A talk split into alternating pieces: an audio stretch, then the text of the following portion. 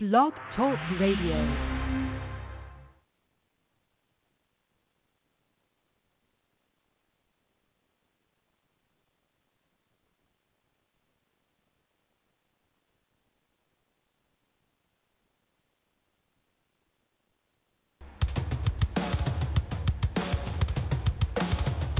You're listening to Wide Men Can Jump on the Wide Men Radio Network, located at blogtalkradio.com slash Wide Men Can't Jump. We're brought to you by the law offices of Stephen P. New, wowfreecam.com, and facebook.com slash makeupkennedy. You can check us out anywhere and everywhere you find podcasts. Now, for the hosts of your flagship program, here's Tom Robinson and Nate Bush. What's up, everyone out there? It is Wide Men Can't Jump. It is the season two premiere of Wide Men Can't Jump as we are basically a year old. As Wide Men Can't Jump, we'll be celebrating here in about three weeks our one year anniversary show, but we're going to start season two tonight. And it has been a great first season with you guys. Uh, we had a blast getting this podcast off the ground working with some of our great sponsors that we've had, including offices of Stephen P. New and WowFreeCam.com. Amazing guests this first year, some great shows, great people being on here, and great listeners as well. Thank all you guys for listening in to the show. We really appreciate it. And it's been a wild ride, but we've enjoyed it. Um, one thing I do want to say is TR will be joining me a little bit later.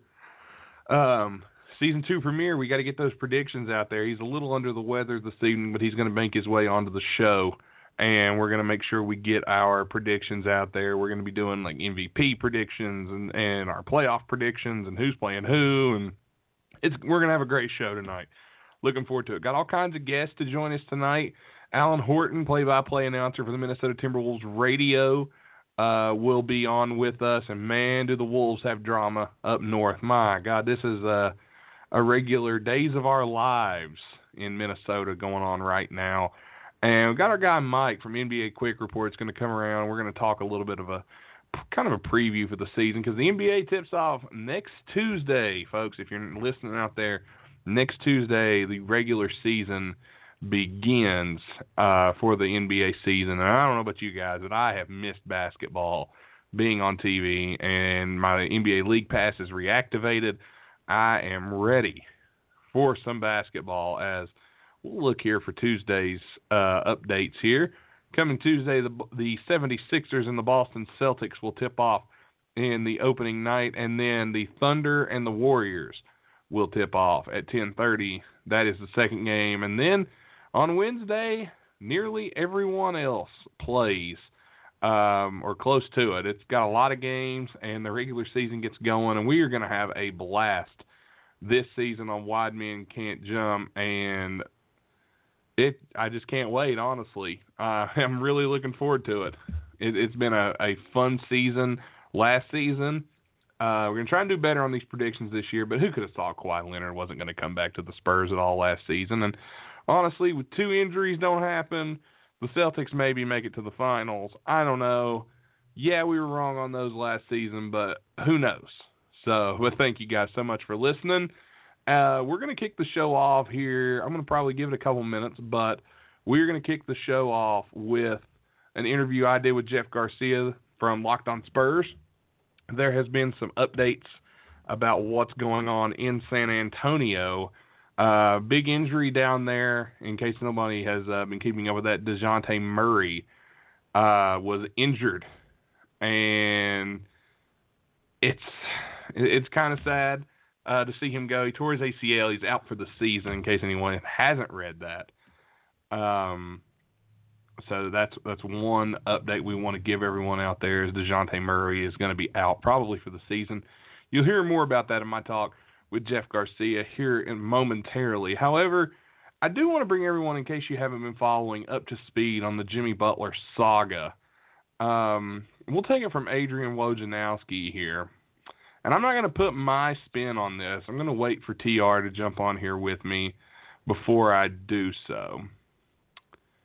So after talk, and this was after talks fell apart over the weekend. Miami still pursuing discussions with Minnesota on a Jimmy Butler trade. Sources tell ESPN.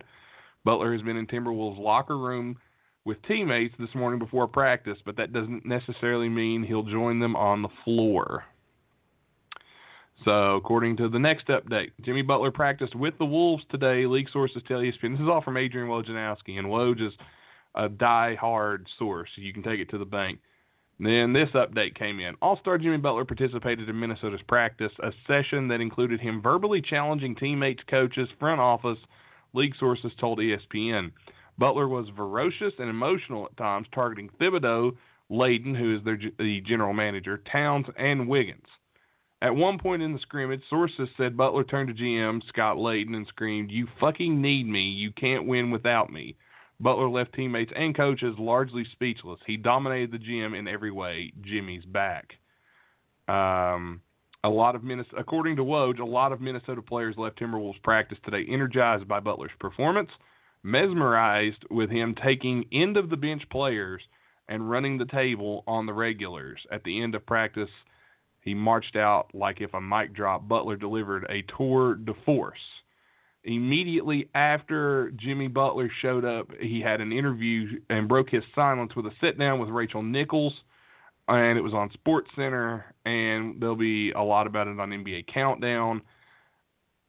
I'll keep my opinion to myself for now.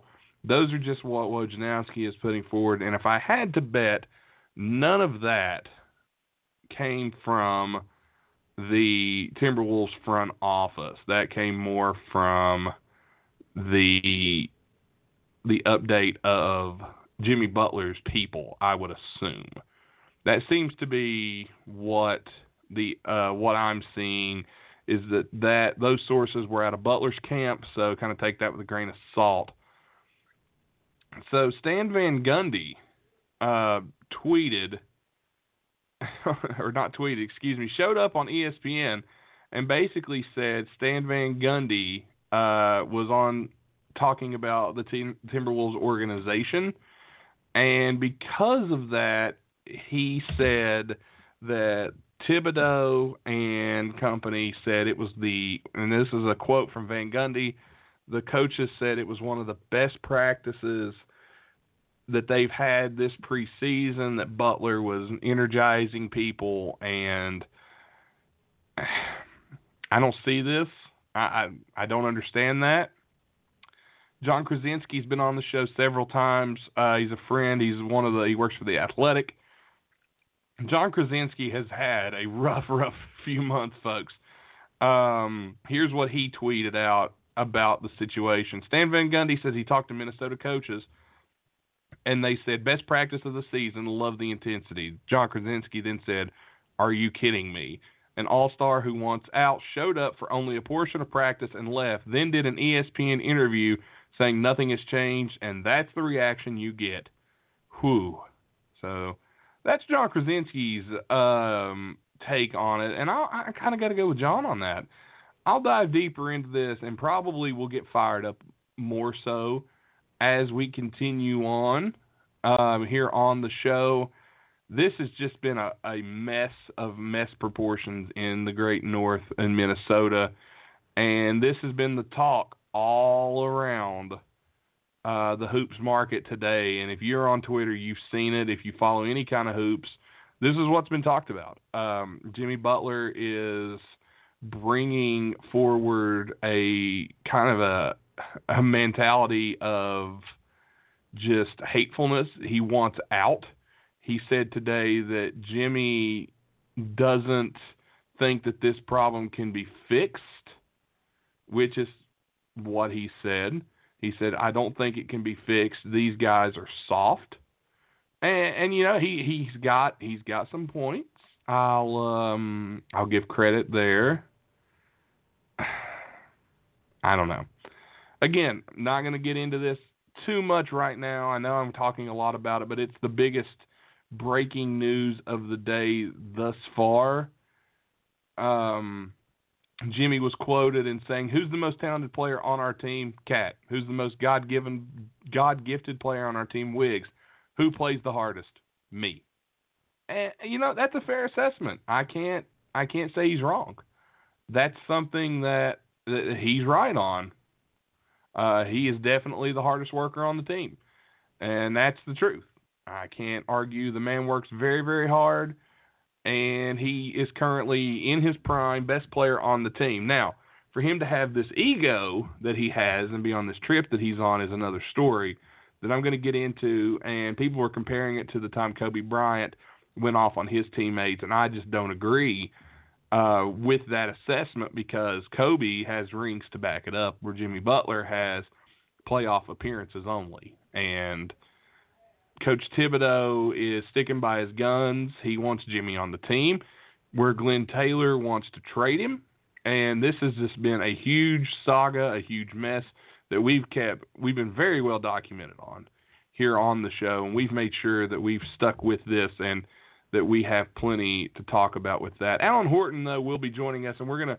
He wasn't at practice. He wasn't wasn't on the inside there, but he, you know, he he's read the reports like us, and he's close to the team, so maybe he can give us a little bit more insight as to what's going on with the Timberwolves. What, how will this affect them going forward?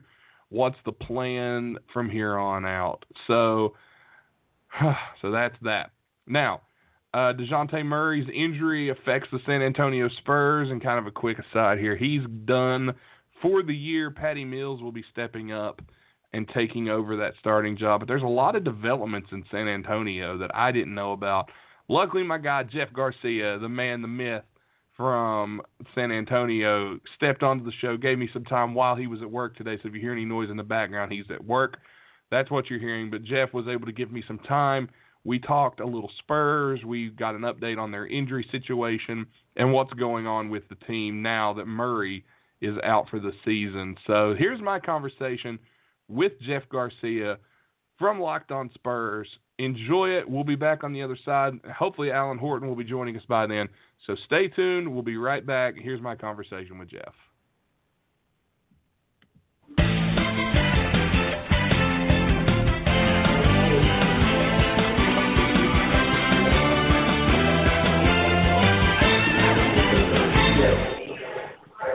Joining me now is the lead Spurs digital journalist at News 4 in San Antonio and the Project Spurs co-founder and former ESPN San Antonio coach to Halftime Sports. He's a Locked On Spurs host. Our buddy, you've heard him before on the show, Jeff Garcia.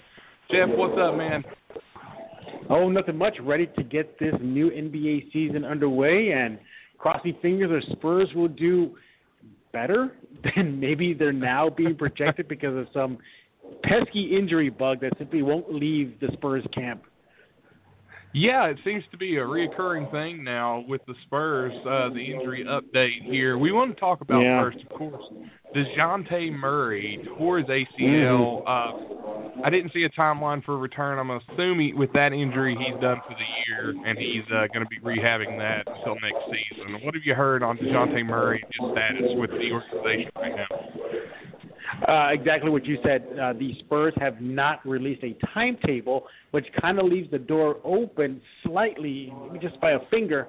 But in a recent uh, training camp uh, post media session, Popovich did tell us reporters that he's already thinking that Dejounte will not be back at all. It was a big blow to the Spurs on both ends of the court. This guy was projected to have a breakout season he was completely given the reins to the point guard spot after Tony Parker left to Charlotte, and he was going to be leading the Spurs' next chapter on the court now that the Big Three era is all but over. This is just this just hurts from the X's and O's standpoint, and even from the locker room. Yeah, he's a third-year guard, maybe still doesn't have much seasoning under him, but nevertheless, a lot of the uh, Spurs looked at him at, with just that exuberance, just that youthful exuberance that he brought to the court, and they were feeding off that, um, and they were really looking at him to see what he can do. Fortunately for the Spurs, though, um, you know they got some kind of point guard help. Uh, you know they're looking at a guy like Derrick White, who could possibly be given the uh, reins once the ball goes up in the air. Uh, but more than likely, it's going to fall to Patty Mills, I know, and it, it, it's just it's just bad news all around. Dejounte Murray, you know, he was the budding star. He was the guy that not only could get it done defensively, people forget that he was named to the All NBA defensive second team last year in just his sophomore season. The guy can bring that defense. Uh, he has long arms. He plays the passing lane. He can rebound like the best of them. I swear, he's like a seven footer in a little in a guard's body. I mean, that's how much of a, a, a cuteness he has for uh, snagging the rebound. But in, it, it just it's just a brutal blow to the Spurs. Uh, the team felt it, the city of San Antonio felt it, the fans felt it. So now it's just a matter of can they stay afloat? Can they compete without their floor general? And that remains to be seen. They got a couple more preseason games. Uh, by the time you're listening to the show, maybe just one more. But they got to get their act together, and that point guard spot is in flux right now. Yeah, one good thing the Spurs do have is Patty Mills. Uh, he's a guy that can handle the the ball, but it's a shame with Dejounte Murray. We see him as a guy who we thought would be finally getting that really super defined role with the Spurs. Mm-hmm. Now he's the point guard of the future. He's going to lead the team, and you know, with him at the helm, I thought the Spurs should win for a Western Conference playoff, especially with all the drama going on up in Minnesota this season and a lot yeah. of things like that. But with Patty Mills running the point, I don't think they lose a lot. Their biggest issue, as you pointed out, will be their depth and the backup point guard role. Looking at Derrick White instead, um, is there any talk of possibility to someone to maybe bring someone else in maybe even uh, maybe someone from the D League or a young rookie come in and be that backup point guard that would fit Popovich's system? As of right now, no. Um, they're going to roll with what they got. And look, Patty Mills is not a point guard. He's not. He's uh, he's a natural two guard despite his his uh, physical uh, attributes. Uh, he's comfortable playing off the bench as well, and he prefers that actually. But last season, uh, when the Spurs needed help at the point guard spot when Murray simply wasn't, you know, there yet. He hadn't gotten the rhythm yet. Parker was injured a few times. Mills was asked to do a lot more, and one of those things that he did was run the point. Now, over the offseason, he spoke with an Australian um, outlet. Forgive me, I don't remember right now, but it was via an Australian uh, uh, newspaper, and he said that although he you know, was asked to do a lot more, he was grateful because he got to learn that point guard spot. So there's that. And look, he's a he's a veteran. He's been with Pop's system for for quite some time. He's the longest tenured Spur now. He knows what Pop likes to see on the court. But do not be surprised if the Spurs go with young guard Derrick White from the G League. He had a phenomenal uh, G League uh, season last year. He led the Austin Spurs to the 2018 G League title, and he even got an invite to Team USA um, uh, training camp uh, right before the preseason started. People always focus on that, the main Team USA camp where the, where the stars show up. There's actually a smaller Team USA led by Jeff Van Gundy, and White was invited to that. In a couple of preseason games, White looks steady. He looks like he's ready. He's a big guard. Uh, he is a true natural point guard, unlike Park, unlike sorry, unlike uh, Patty Mills, or even the other guard they have on their roster, Bryn Forbes. So, wouldn't be surprised to see Derrick White take the reins. I know LaMarcus Aldridge, after the Houston win, did tell us reporters that uh, he has confidence in White, um, that, the, that, that the kid is, uh, is good to go. So we shall see. I like White simply because he does a little bit of everything. He may not have the athleticism, that Murray has, but he has that IQ. He has that point guard mentality. Not to say that Murray doesn't, because he does, but this is a guy who's looking to pass first more than score first. Um, but you do lose a lot on the defensive end. Um, you know, he, he's working on his defensive uh, chops, if you will. But nevertheless, this is a situation where the Spurs are going to struggle because, look, let's face it, the West is built on point guards. Westbrook, Chris Paul, James Harden, Curry, Klay Thompson, Donovan Mitchell. The list goes on and on. And of them was going to be Dejounte Murray. He's out. So the Spurs are really going to be hit hard. And if I'm an opposing NBA team, I'm attacking that point guard spot when I face San Antonio. Yeah, and it's a shame that, that the Spurs that has happened to them. And uh, do you know how the injury occurred? I haven't really read much on. Yeah. Was it during Was it during practice or when did how did no. it occur? Yeah, it was the uh, in the first half of a preseason game versus Houston, and um, it was uh, brace yourself a non-contact injury. He didn't get hit. He didn't get throttled. He didn't get tossed to the floor. It was a non-contact. Uh, basically, he was attacking the rim. Um, he he got uh, James Harden got called for the foul, but I mean it was one of those ticky tack fouls. It wasn't like Harden was trying to like shove him or anything. You know, kind of just putting the hand where he shouldn't be. And right when Murray left up in the air to try to go for the n one, you just saw him crumple. Uh, and just like right before he was about to go to mid flight, he just dropped. What made it scarier was that he was in agony. He was writhing in pain all the uh, Spurs bench rushed out. They surrounded him. LaMarcus Aldridge was there. Even Harden was there, just staring, putting his hands on his head, and just looking like, "Oh man!" Like he knew that this is not good. You fast forward to the fall um, post game. Uh, Marco Belinelli in the media huddle uh, was asked, "Hey, you know, what do you think about um, Murray, uh, the injury?" And his first word was, "It's not looking good." So I think the collectively the Spurs knew this was a bad thing. A hush fell over the uh, AT&T Center. Uh, hey, but if anything, the kid is in good spirits. He is young. He's only 22, 23 years old. He'll bounce back from this. He's not like he's an aged veteran with tons of miles on his legs. So, you know, a younger body can heal faster than an older body. He has the right mindset. He already spoke publicly about it. He said that he's going to try to come back stronger. Um, you know, he's he's looking at this is simply a minor bump of the road, even though this is a very major injury. And we shall see how he turns out. Who knows? Maybe uh, a full year without Murray and letting a guy like Derrick White uh, run the show will improve his growth and his NBA um, his NBA prowess, if you will, his IQ. So as much as there's a big dark cloud around San Antonio, there are some, no few, silver linings. One thing I did want to ask is uh, a guy that, that I and my co-host uh, Tom Robinson were both really big on in the um, the off season, and um, is as the season gets ready to tip off next week. How has Lonnie Walker the fourth development taken a mm-hmm. step forward, or has he kind of lagged behind in development, getting ready for the season? Well, it's stalled right now because the injury bug hit him too.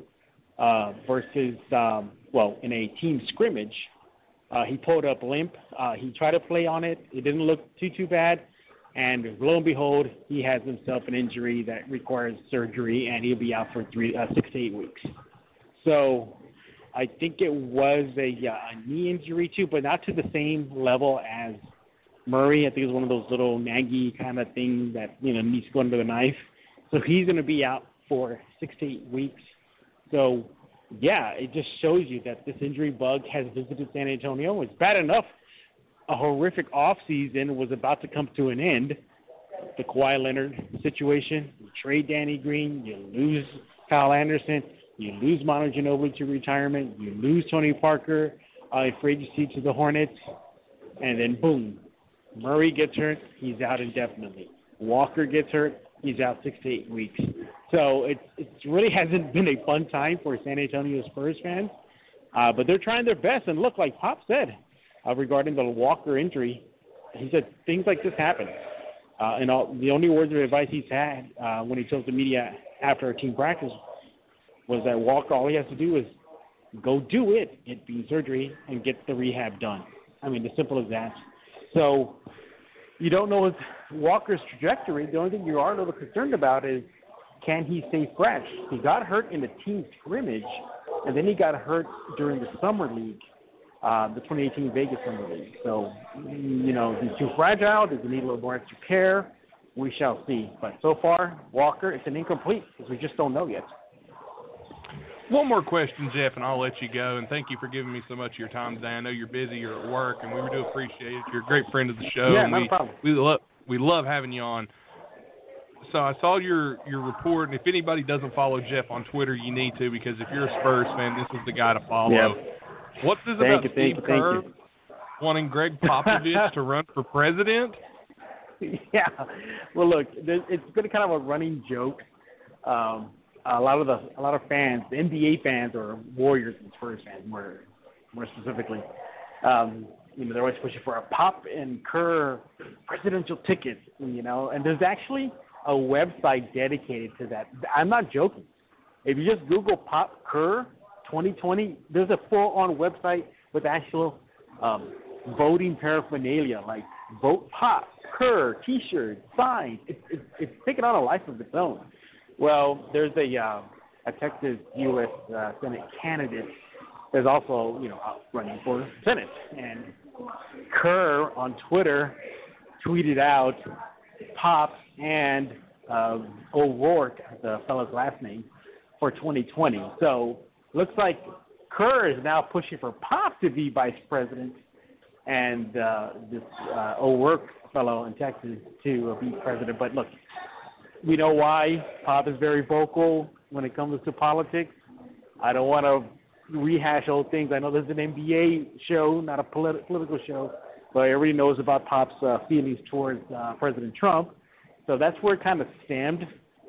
And let's just put it this way: there's a lot of Spurs fans that are kind of split on this. You know, they kind of they you know how you heard that old expression uh, with um, well not expression, but uh, uh, what did they say to athletes? Remember, I think it was Trump said like, "Yeah, stick to basketball" or something like that. Somebody said that Yeah. to LeBron James. Yeah. Yeah. Well, there's there's actually a segment of Spurs fans that tell the same to Popovich, stick to sports. So it's it's funny as it can be. Some Spurs fans take it seriously, and all I can do is think it back in my mind is, guys, just eat up, ease up. I'm sorry, it's, it's just a joke.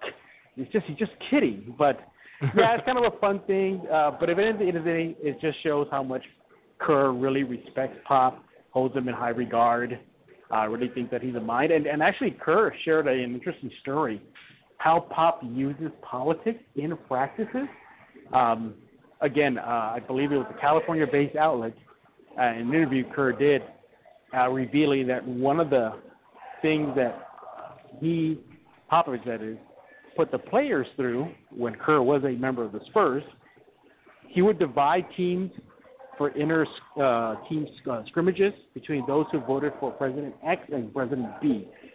I forgot what President B was. But he said those of y'all who voted for this guy on this end, those of y'all who visited on this guy this end. Okay, now play ball. So he really tries uh, to integrate real life situations into basketball, and he's always Popovich that is, and he's always been vocal about that. He's saying that we get paid a bunch of money to play a game, so he really tries to instill um, a sense of worldliness within his players. Uh, something that's not all about basketball. He will talk to Patty Mills about what's going on in Australia politics. Manu Ginobili was playing. He asked how's everything going in Argentina. So that just goes to show you that Pop he he he kind of knows what's up. He knows it's just a game, and real life is real life, and that's what matters. So, you know, hat tip to Kerr for thinking of Coach Pop, but the chances of that happening, a Pop presidential run, that ain't gonna happen. Sounds like to me that Kerr just really wanted to get him out of uh, coaching in the Western Conference. So either way, that get rid of Pop, right? Yeah, yeah, exactly. Just like, yeah, Pop, go vote, go, go, run for president, get out of the, uh, get out of the way. but yeah, but it just makes you think: how much time does Pop really have left coaching? How much time does he really have? I mean, he's already gonna. I think he's seventy, or he's going to be seventy already. So, you know, that that Hard clock is really ticking for Pop. I know. It's hard to believe, but Jeff, I'm going to let you get back to work, my friend. Thank you so much for Thank jumping you. on with us. Let our listeners know where they can find you, and we will talk to you next time. Yeah, uh, those of y'all who want to follow me on Twitter, it's at Jeff G Spurs Zone. You can always check out Locked On Spurs over at the Locked On Podcast Network. Uh, pretty much everything you need to know about the Silver and Black, it's all there. So please give me a follow and let's talk some hoop. All right. Thanks again, Jeff. We really appreciate you, man. Not a problem, buddy. Hope to talk to you again soon.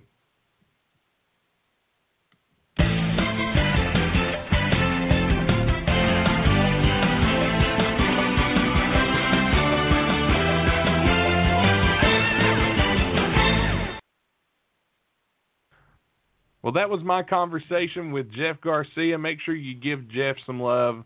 Check him out on Twitter. Jeff's awesome, and if you're a Spurs fan, you definitely want to keep up with him. But joining me right now to talk about uh, some Minnesota Timberwolves, I guess you could call it drama a little bit, is Alan Horton, the play-by-play man for the Minnesota Timberwolves radio broadcast. What's up, Alan?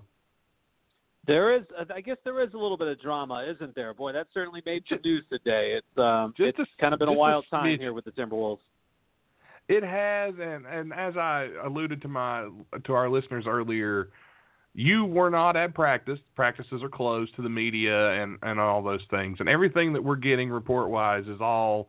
Uh, of course, you know you'd like to believe it, and for the most part, it probably is true to some extent but nobody witnessed this except the Wolves coaches, coaching staff, and players. Uh, so there was no media present there today. So we're not going to see any video of this or anything of that nature. But um, according to what I've seen reported, and I know Jon Krawczynski's been keeping an eye on things up there as well.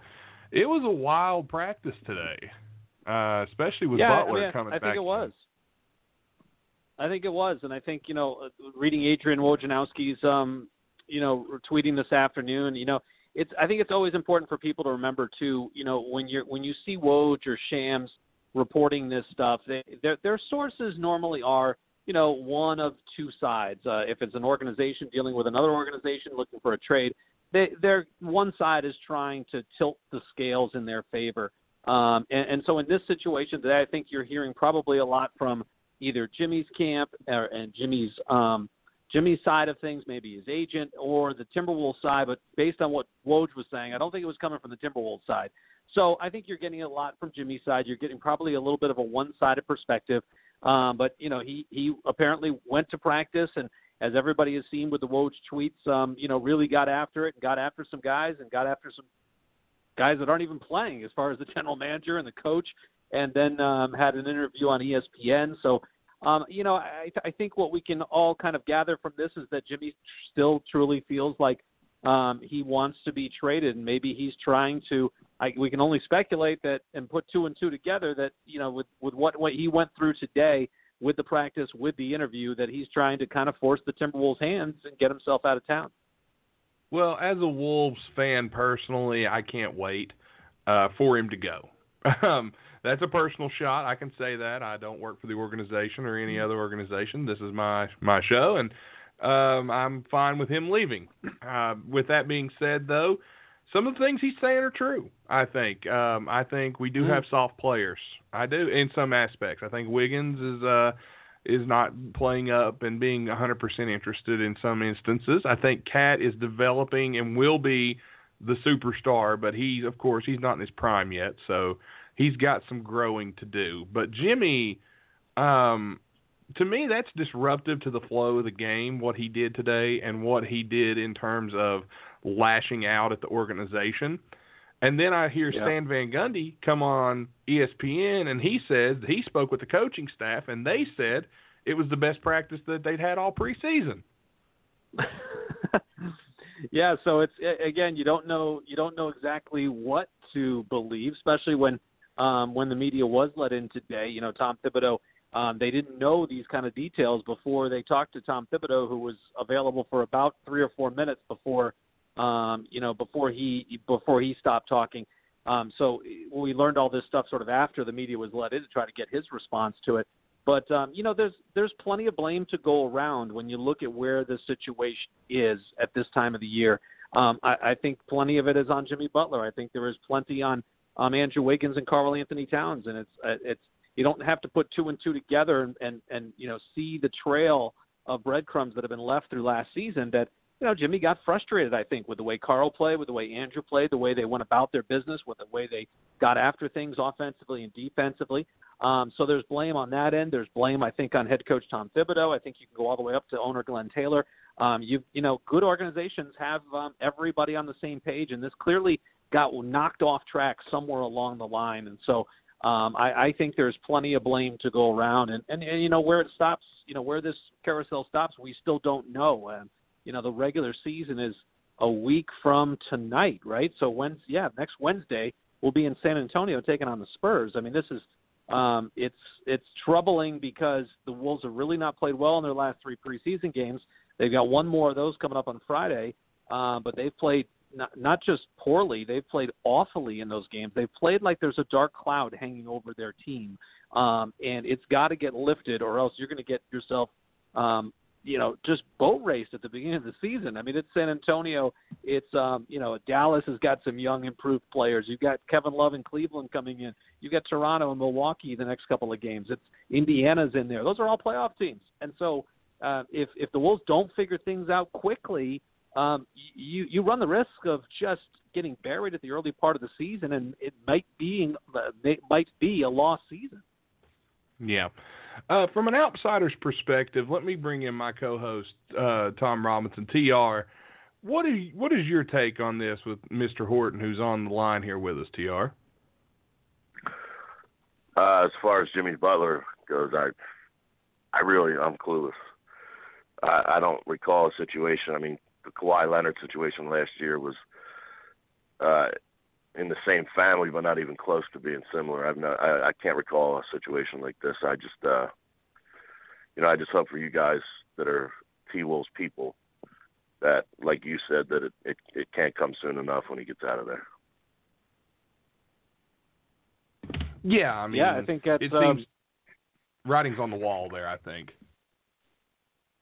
Yeah, I think it's pretty. It's pretty clear, and it, it um, you know, it becomes clearer and clearer every single time um, you go through these things. We thought maybe there were some issues during the summer, and um, you know, then you get towards camp, and then you get the trade demand, and then you wait a couple of more weeks, and it just becomes clearer and clearer that this thing is not going to just work itself out. Um, and uh, you, you just hope that something gets done quickly because um, you, you know, no matter how you got to this point, you, you've got to regroup, get on the same page as an organization, and move forward, make the make the smartest decisions possible and try to make something out of this.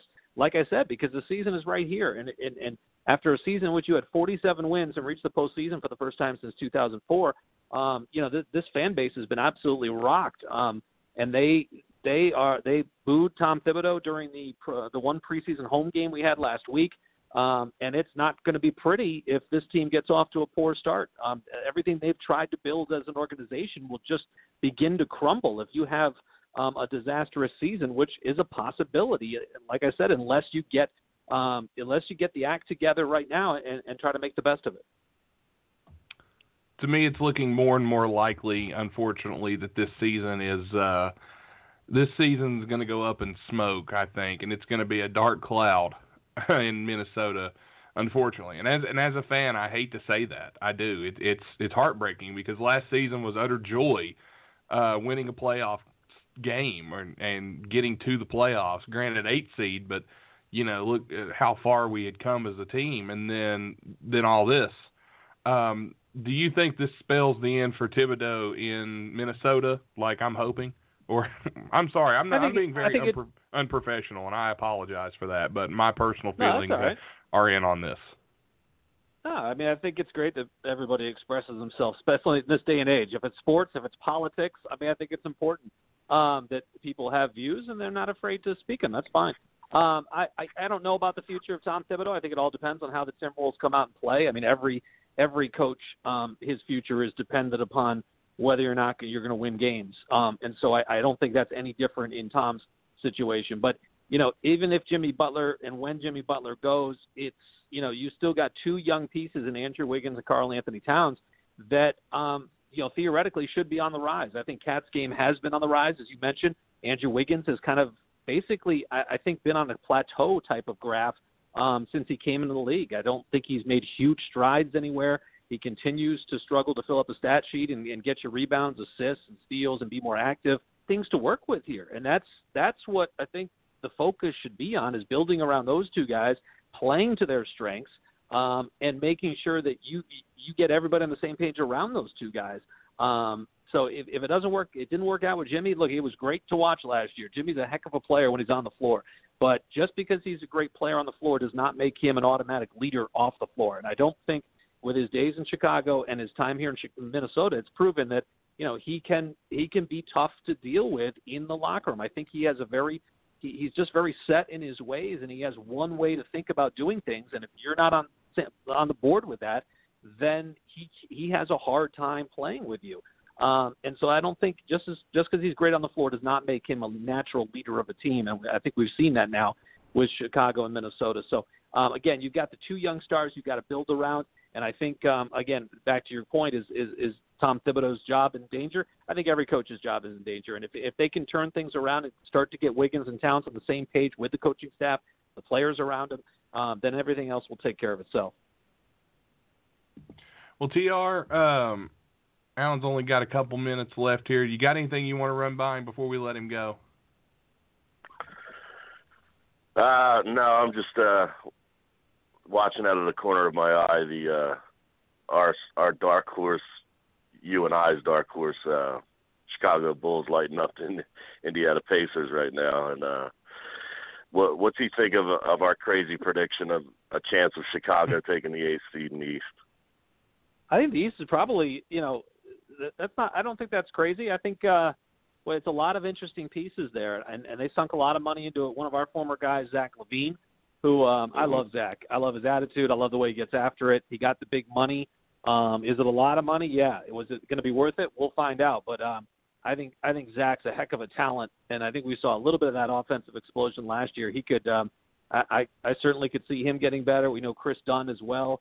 Um, you know, uh, I, I think they got a lot of interesting pieces. How Fred Hoiberg gets them together is uh, is going to be, I think, the key. And if they can, you know, gel defensively too.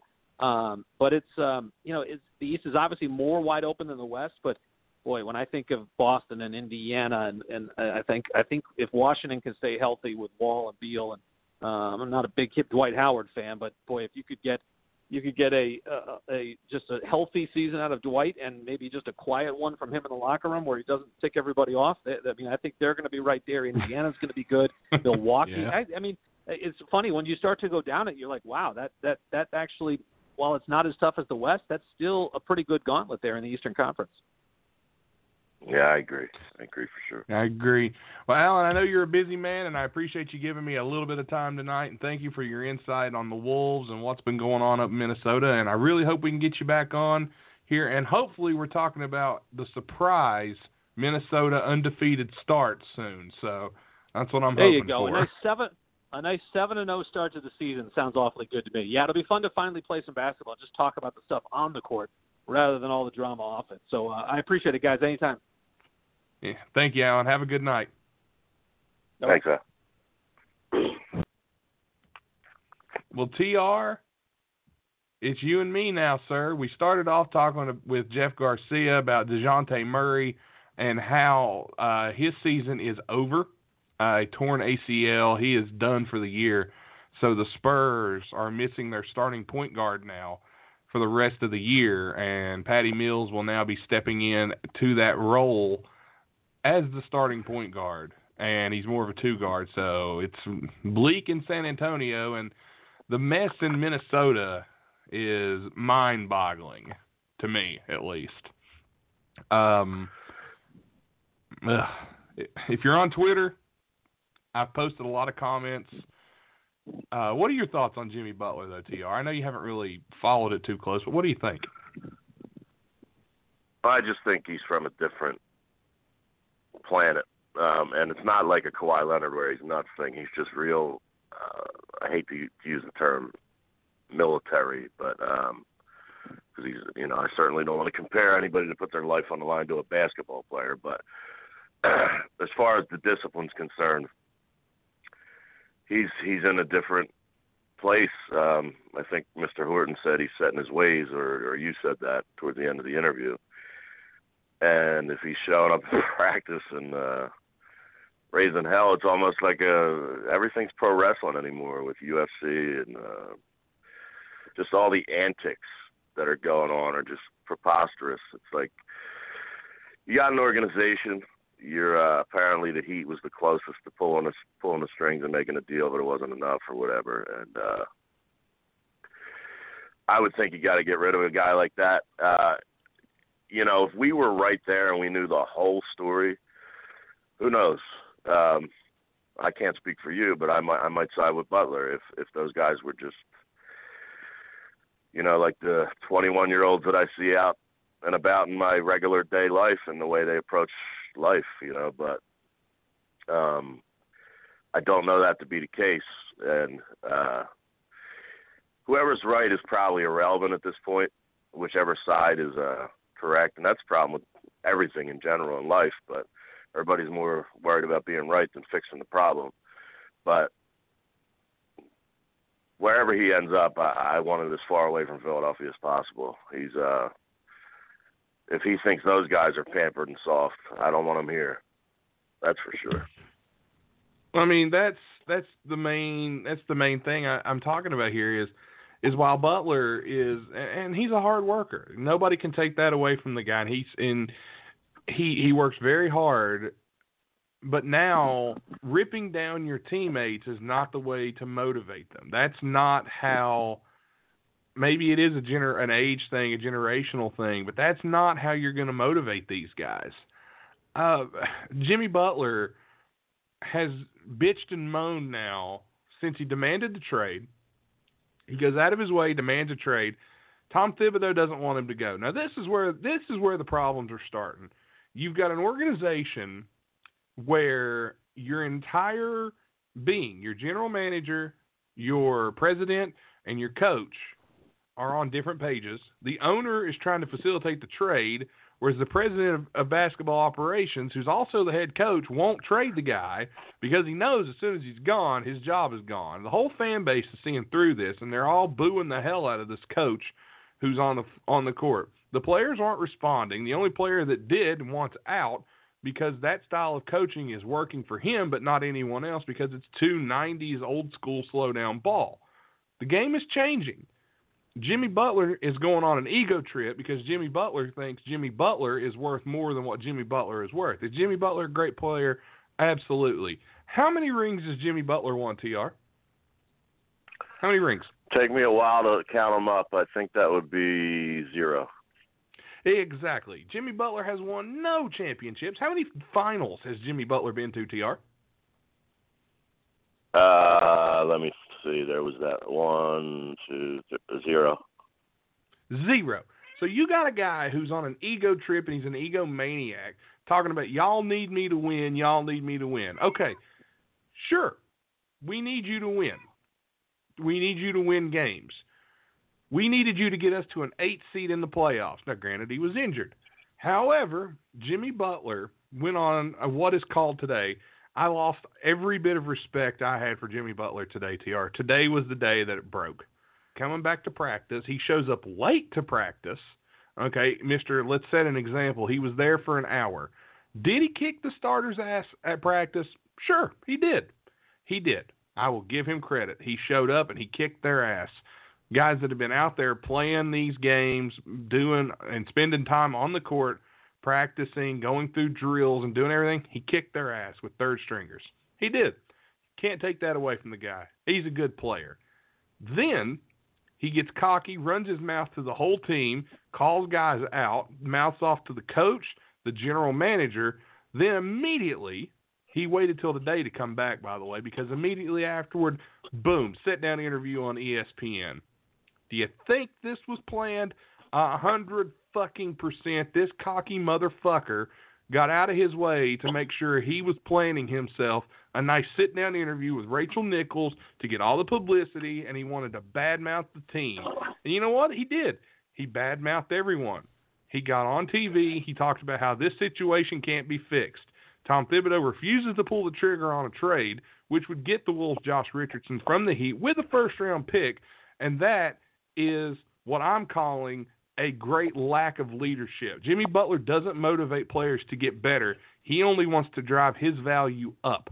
He can't play with young players. Well, I hate to break it to you, pal, but the whole league's about to be young players. So no matter where you go and where you suit up, you're going to have a problem.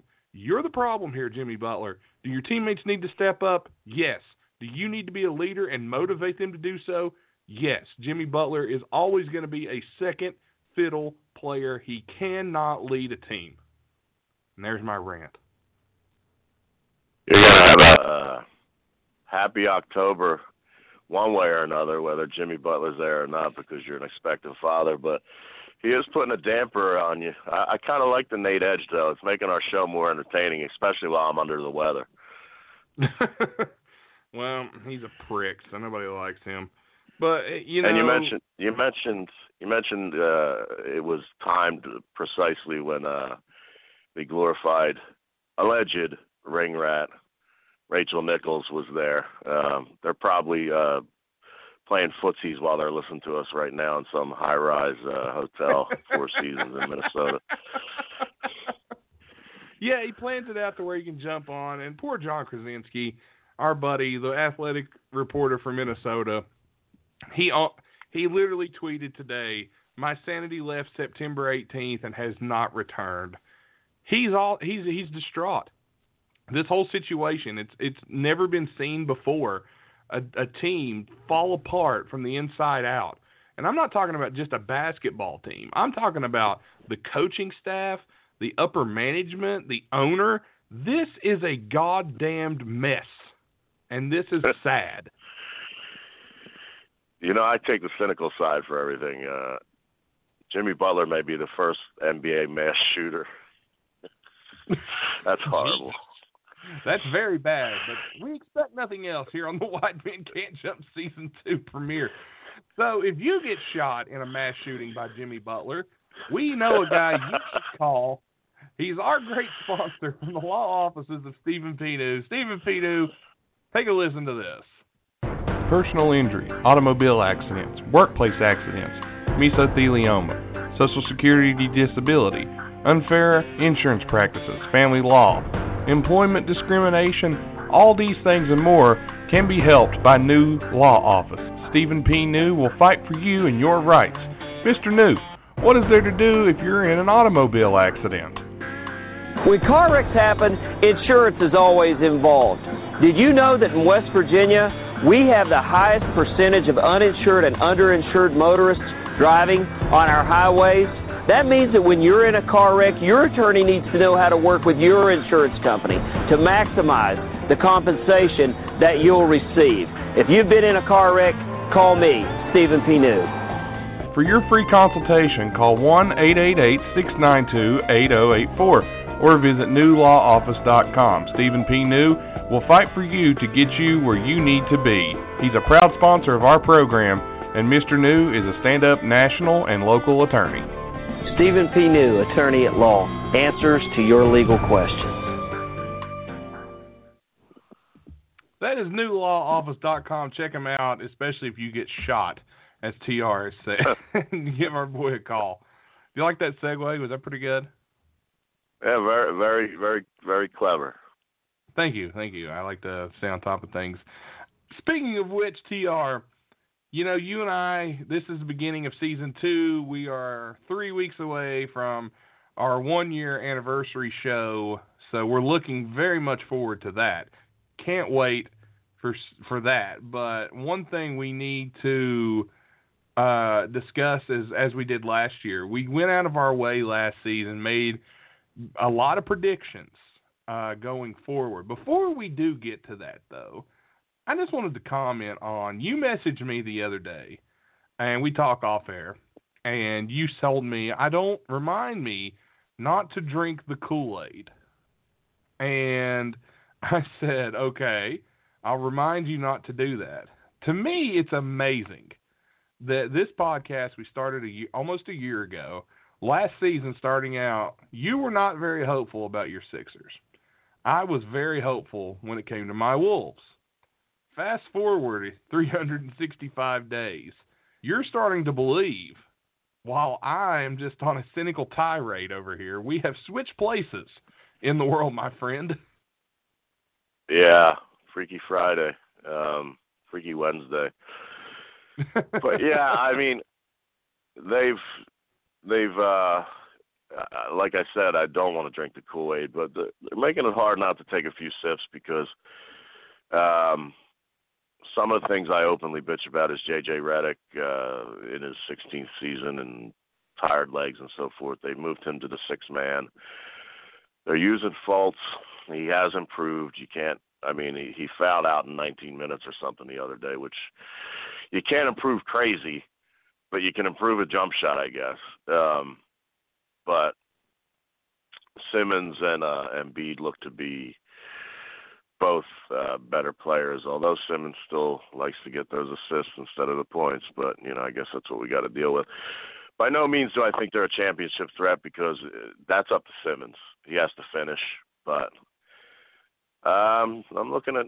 I'm not looking as closely as I did last year at these other teams as far as preseason games, but um, what I see, even even with Boston, is not really that all inspiring. I mean, later tonight the uh, Golden State Warriors play the LA Lakers, which is intriguing on one level because I believe Lonzo's coming back and and LeBron, of course, the natural rivalry there. But um, but yeah, the Sixers.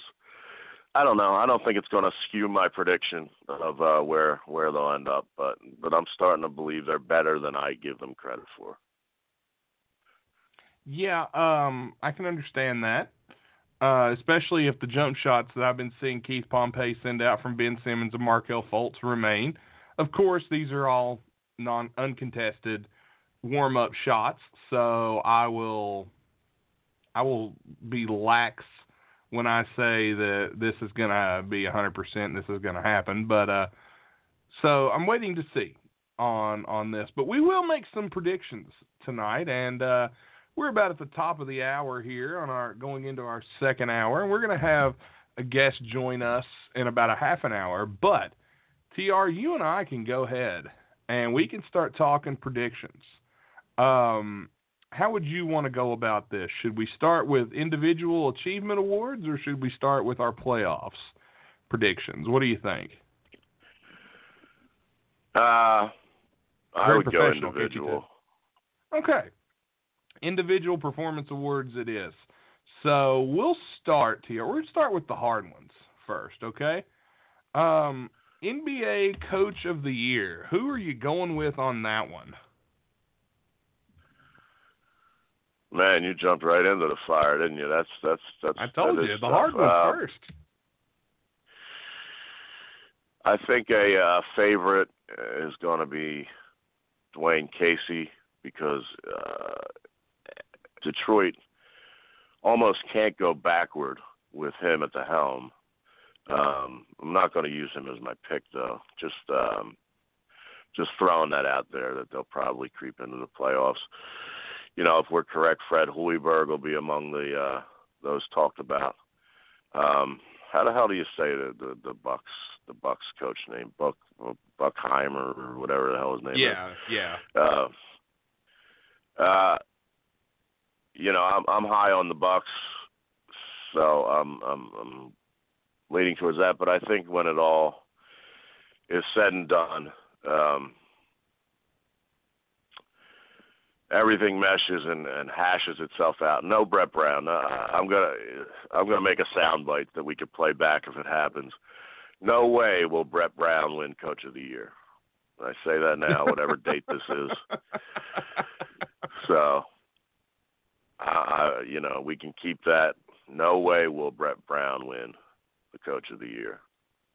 Okay. However, um, that gentleman up there in Boston. Uh, I mean, I, I don't think I, uh, nobody comes to mind in the West unless Pop. That's devastating for Pop as well. That injury, which I didn't really comment on. Um, that's big. That's that's huge. That's a lot bigger than people are probably thinking that, that oh, yeah, it as closely that, as us. Yeah, that's an injury that changed. I'll be honest, it changed the way I'm looking at the upcoming season. So, it, it, it that's a huge injury.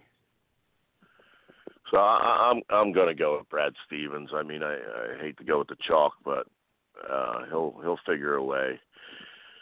I assume Okay. they'll come out, you know, mixing and matching and figuring it out, and maybe maybe not have a stunning record like we think.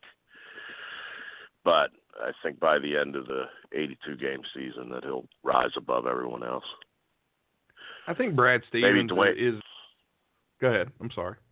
Maybe maybe Dwayne Casey is as a runner up. I'm going to go completely different from you. I think that Quin Snyder looks good out in Utah. He he really showed what he could do last year. I think if the Blazers can crack a top five seed again, I think Terry Stotts is a good choice. Of course, Brad Stevens is the obvious uh, front runner this season for Coach of the Year. But if I had to predict right now, with what I'm seeing based on who do I think is going to perform uh, up to snuff, and who do I think is going to surprise a lot of people, I I think Nate McMillan from the Indiana Pacers has a very good shot at winning coach of the, at winning coach of the year this year. Uh, McMillan with that new roster revamped. Um, and a lot of people are sleeping on the Pacers, but if the Pacers come out and perform the way I think they're going to perform, and they finish at a two seed in the regular season, if you know, um, it could end up being Nate McMillan who sneaks away with that award for being able to get all these moving pieces working together. So I think McMillan's got a good shot. I think Brad Stevens is the obvious choice to go with, but just for the sake of being different, I'm going to go with Nate McMillan to win Coach of the Year. That's not a bad pick. I mean, they should be right up there as well. Uh, bar, I, I, I just hope you know the, the injuries stay down and we can actually see who's the best team. Yeah. But it happens every year, you know. Um, Nate McMillan, former star of McMillan and Wife, which is only a, a 70s show, which probably went right over your head, but there's like three listeners as old as me. Um, yeah, he. uh I don't have a problem with that pick. Um, you know, but I, I just think when it's all said and done, Boston's going to be number one. So. Yeah, I gotta agree, but I think you know Brad Stevens is really the obvious choice again. So I, I wanted to be a little different this year. I don't want to do exactly what we did last season. So kind of looking at it differently. I'm not picking just to be different, but I think McMillan's got a good chance as well. So we'll see. We'll see what happens. Um, and don't oh, sleep by the way, on. By the uh, way, go ahead. Go ahead. Let me see who you say. No, I want to hear who you say first. Don't I was going to say don't sleep on Billy Donovan either out in Oklahoma City. So Ah, good point. He didn't even come to mind, but they're definitely going to be solid. Yeah, uh, that would be a good story where people doubted him, um, said he was just a college coach and things of that nature. They stuck with him. He got the players to stick with the town, et cetera. So that would be a nice story. I've always liked Billy Donovan. Uh, I didn't even think Yeah. of him when we were thinking about that. Uh, but what I was going to say is like a little uh, left turn from from our predictions is yeah, I've got one of those uh, cold flu from hell things, and it, it isn't even flu season yet. People are getting flu shots yet. I got to be early on the one thing you don't want to be early on. But anyhow, um, it, it, it's so hilarious. I'm over here looking like Tom Hanks from Philadelphia, just kind of half listening to your interview. I said, let's bring. Let's bring TR in uh, to comment on this, and I'm just, I'm just like, I was, Jesus Christ, I got phlegm flying out of me, and I was just, uh, I was like, thanks, Nate. You really are making me earn my money. If you were DHL, I'd be like on a fucking uh, belt somewhere, sliding down like with a. Never mind. Anyhow, that, that, that, that was unintentionally funny because I, I was no way prepared to comment. Of course, I was listening along. Thank God. So uh, I knew, but I was like, "You son of a bitch." glad I can keep you on your toes. And my cat's follow me room to room, obviously. Yeah, uh, I, to- I, I to heard baby in the background. a, what a professional broadcaster I am. Jesus Christ. but anyway, all right, we can we can continue. All right. Well, we've got our coach of the year out of the way. So let's take a look now at this one's another tough one. The the defensive player of the year. Who do you think will win the defensive player of the year? You want me to start or do you want to start on that one? I want you to start. I'm, I got to think this through.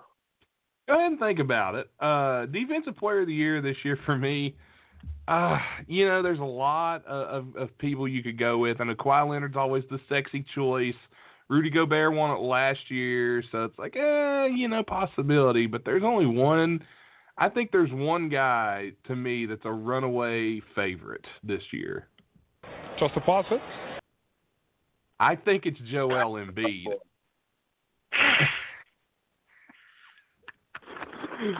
Oh boy.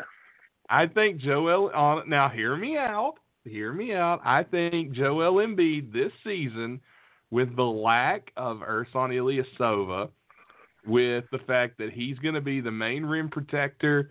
There's really nobody underneath. He's going to have no real restrictions. He had a healthy season last year. He played great on defense last season. I think this year, Joel Embiid has everything he needs in order to put together a defensive player of the year type season in the way he's going to have to play for the Sixers. Uh, you know, I kicking me when I'm down. I he he has looked he has looked uh I hate to use this word and Joel Embiid in the same sentence, but he has looked more mature in the preseason and he has this weird edge to him that's pretty much unlike anybody else that's ever came around where he's kind of a big goofball competitively like with video games or whatever the hell he's doing. Like Yeah. he loves Mo Bamba as like a, a a protege type, but he's Mhm. into besting Mo Bamba and he's into like besting these guys like uh, DeAndre Ayton and stuff like that. He gets hyped up to to match up against them and talk shit out, uh, you know, out on the court. And with that edge and being healthy, I'll have to give these Sixers an award. I'll, I'll go with you and go with Joel. well, you One don't thing- have one- to. I'm just No, but I mean he, he he will be a force defensively. You know the way mentally. I'm not I'm not throwing in the towel. Uh, one thing I will say, much like the Brett Brown soundbite, no shot Kawhi Leonard is defensive player of the year. Um, he'll be out 20 games within a month, citing Well, some you kind of whacked out. He'll make himself laugh, and then it'll hurt his eardrums or something.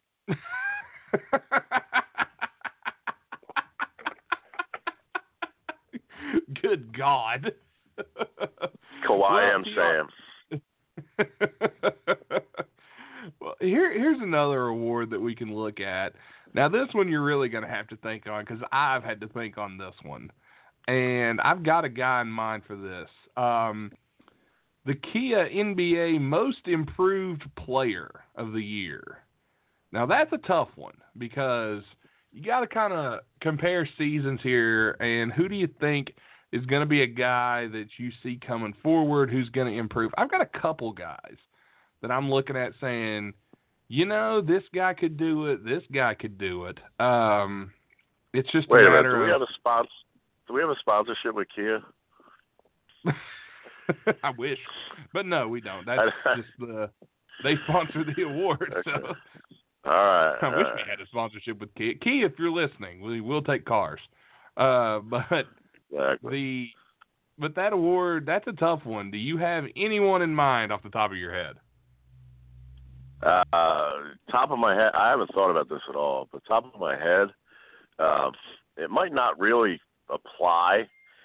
But what I was, I was literally watching the Bulls and Pacers uh, before I jumped on, Uh-huh. and somebody who, who you've mentioned in our Bulls fandom uh, that I've really kind of no sold since that uh, locker room fight is Bobby Portis, and I mean Okay. the guy just went coast to coast tonight, and uh, they were up about twenty on Indiana with all Indiana's. You know, uh, I saw Collison out there, I saw Oladipo, et cetera, et cetera. I'm not sure if they have full lineup out there, but they were pretty much wiping the floor behind the leadership of Bobby Portis. He seems like the guy who's getting these younger guys, uh, you know, uh, hype. And Yeah. I don't know. He, you know, I don't know if that'd be most improved. Uh, like I said, when I built it up, because he was, he, I think he averaged like 13 or 14 a game last year and was a, a good player. Uh, Let me let me see here. Uh, for Bobby Portis, I'll, I'll get his averages for you real quick. Um, it's from last season. Uh, by the way, didn't know he went to the University of Arkansas, so that's a new one on me. Uh, Bobby Portis There you go. last season averaged thir- good memory, 13 a game with uh, 6.8 rebounds, and he averaged uh, looks like shooting from the floor. He averaged forty-seven percent shooting from the floor. Yeah, I mean, there's there there are hard numbers to really improve with all that talent around, all that young talent, I should say. Um, so uh, he's he, to me, he's going to be the not the most improved, maybe, but but the most aware. Um, I don't know what the what the word I'm trying to use. The most um, uh, in the spotlight that never was kind of thing. Um, Overlooked, maybe. Overlooked. There you go. That's why I, I hired the 28 year old uh, super brain um, to be tough spots like this. Yeah, overlooked. Most overlooked Bobby Portis. But back to the original point. Most improved. Um, a name that jumps out at me just because he was so god awful, and now he's going to start every game. Is uh, I'm not going to say he's going to win it, but Markelle Fultz got to be in the conversation. Yeah, I, I was I was actually Uh, thinking that too myself, but he wasn't one of the names that that I came up with. But go ahead. I didn't mean to interrupt. Um, judging from who I think is going to be really good, um, I, my mind is blinded by the East. Um, however, you bringing up Billy Donovan and so forth, I gotta I gotta open my mind to everything. I think, um, man, this is tough. Yeah, this this is probably the hardest one to pick. I think you might get a stellar effort in an All Star season. This is a, a shot in the dark, but Okay. I'm going to go with Lamarcus Aldridge in San You know, I- Antonio. I could see that as well. That's uh not impossible to think that that, that could Oh, I happen. got. I have. I have another one. I have another one. I have another one. Okay, go ahead. I have another. One. I have another one. Okay. Aaron Gordon. Oh, Aaron Gordon, huh? Yeah. Okay. Aaron Gordon. I'm going to go. Uh, can I hedge and say uh, both of them? You know what? If you're mentioning all these guys, I'll give them all to you because this is a really hard one to try and pick. It, it's easier to judge than it is to try to pick this one. So I'll go ahead and, and allow it. All right. All right. I've got a few here myself um, that I wanted to throw out. Uh, one of them being uh, uh, another Bulls player, but we haven't discussed him, and that would be um, Jabari Parker. I think Jabari Parker coming off these injuries and getting into a situation where he wants to be, and he's going to have a, a different, more defined role in Chicago. I think Bobby, or I think uh, Jabari Parker is a guy who could easily be a uh, be a most improved player of the year this season. And another guy that came to my mind was uh, Nerlens Noel. I think Nerlens Noel could uh, could could really step up in Oklahoma City and improve. Uh, if he plays the kind of role that Steven Adams plays for this team, he could end up being uh, having great numbers for that team in uh, Oklahoma City. And my last guy that I'm looking at, new team this year, different kind of situation. They're going to need him to be more involved. Is Julius Randle? I think Randle has every uh, chance to be the most improved player in terms of what he can do and how his jump shot uh, is effective because they're going to look to double Anthony Davis quite a bit. So if you're Julius Randle, you got to make the most of these opportunities. They're going to need him in New Orleans. So I'm going to go with Randall as one of my front runners. Know, you know that's not a bad pick at all. Um, Randall was like a fish out of water out in L.A., and now he's in a place where, like you said, if they're going to double Anthony Davis, Randall ain't no joke. He can play, and Yeah. um, I expect all his numbers to rise this year. So that's that's pretty good insight on your part. Well, you know, that's that's why you hired me. So All right, so we picked our defensive player of the year. Uh, here's one for you. Sixth man of the year. That one could be very interesting depending on how rosters shape out and who's playing where. But sixth man of the year, Tr. Uh, what are you thinking? Who you, who do you looking at? You know, J, JJ Redick's going back to the bench. I think Lou Williams is going to start now. I don't think he's going to be a guy that's uh, coming off the bench anymore. So, who do you think? You know, Carmelo Anthony's allegedly going to come off the bench as well. Um, I don't know if I if I have a, a, a rock solid answer for this one because I, I just don't know who's going to be in that role. Um, I understand. I understand that. That's a tough one. Um, for some I, reason, I, I, I don't think Melo- there's any way. I don't think? Melo's coming off the bench. I don't think Melo's coming off the bench. I think uh, whoever said that, I want to see it in writing. I just don't think he's coming off the bench. Uh, I don't know. I mean, he uh, he did say I'll do whatever it takes to win for the first time in his uh, NBA career, I think, but alluding to playing all. Uh, yeah, yeah. Um, that's a tough one until I until I see you know who who is in that role. Um, yeah. Um, I know I got. Philly with Philly with Redick. Uh, I don't I don't see that. I see T.J. McConnell ending up, as always, just taking the minutes because they need to have him take the minutes. so, but by the time he gets in, he you know he'll be starting, he'll be six man, he'll be everything else. So can't really qualify him as such.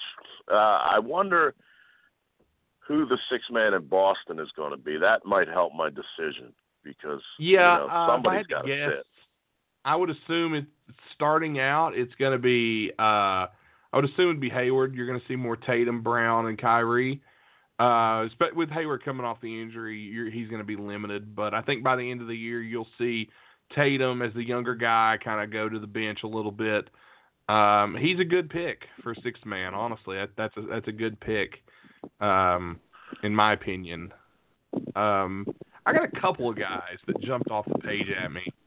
Um, and this is a hard one to pick, but these are two guys that I just think are going to be coming off the bench. Um, one is Isaiah Thomas. We talked to the sources out in Denver. Um, they're saying Gary Harris and Jamal Murray are going to be your starting guards.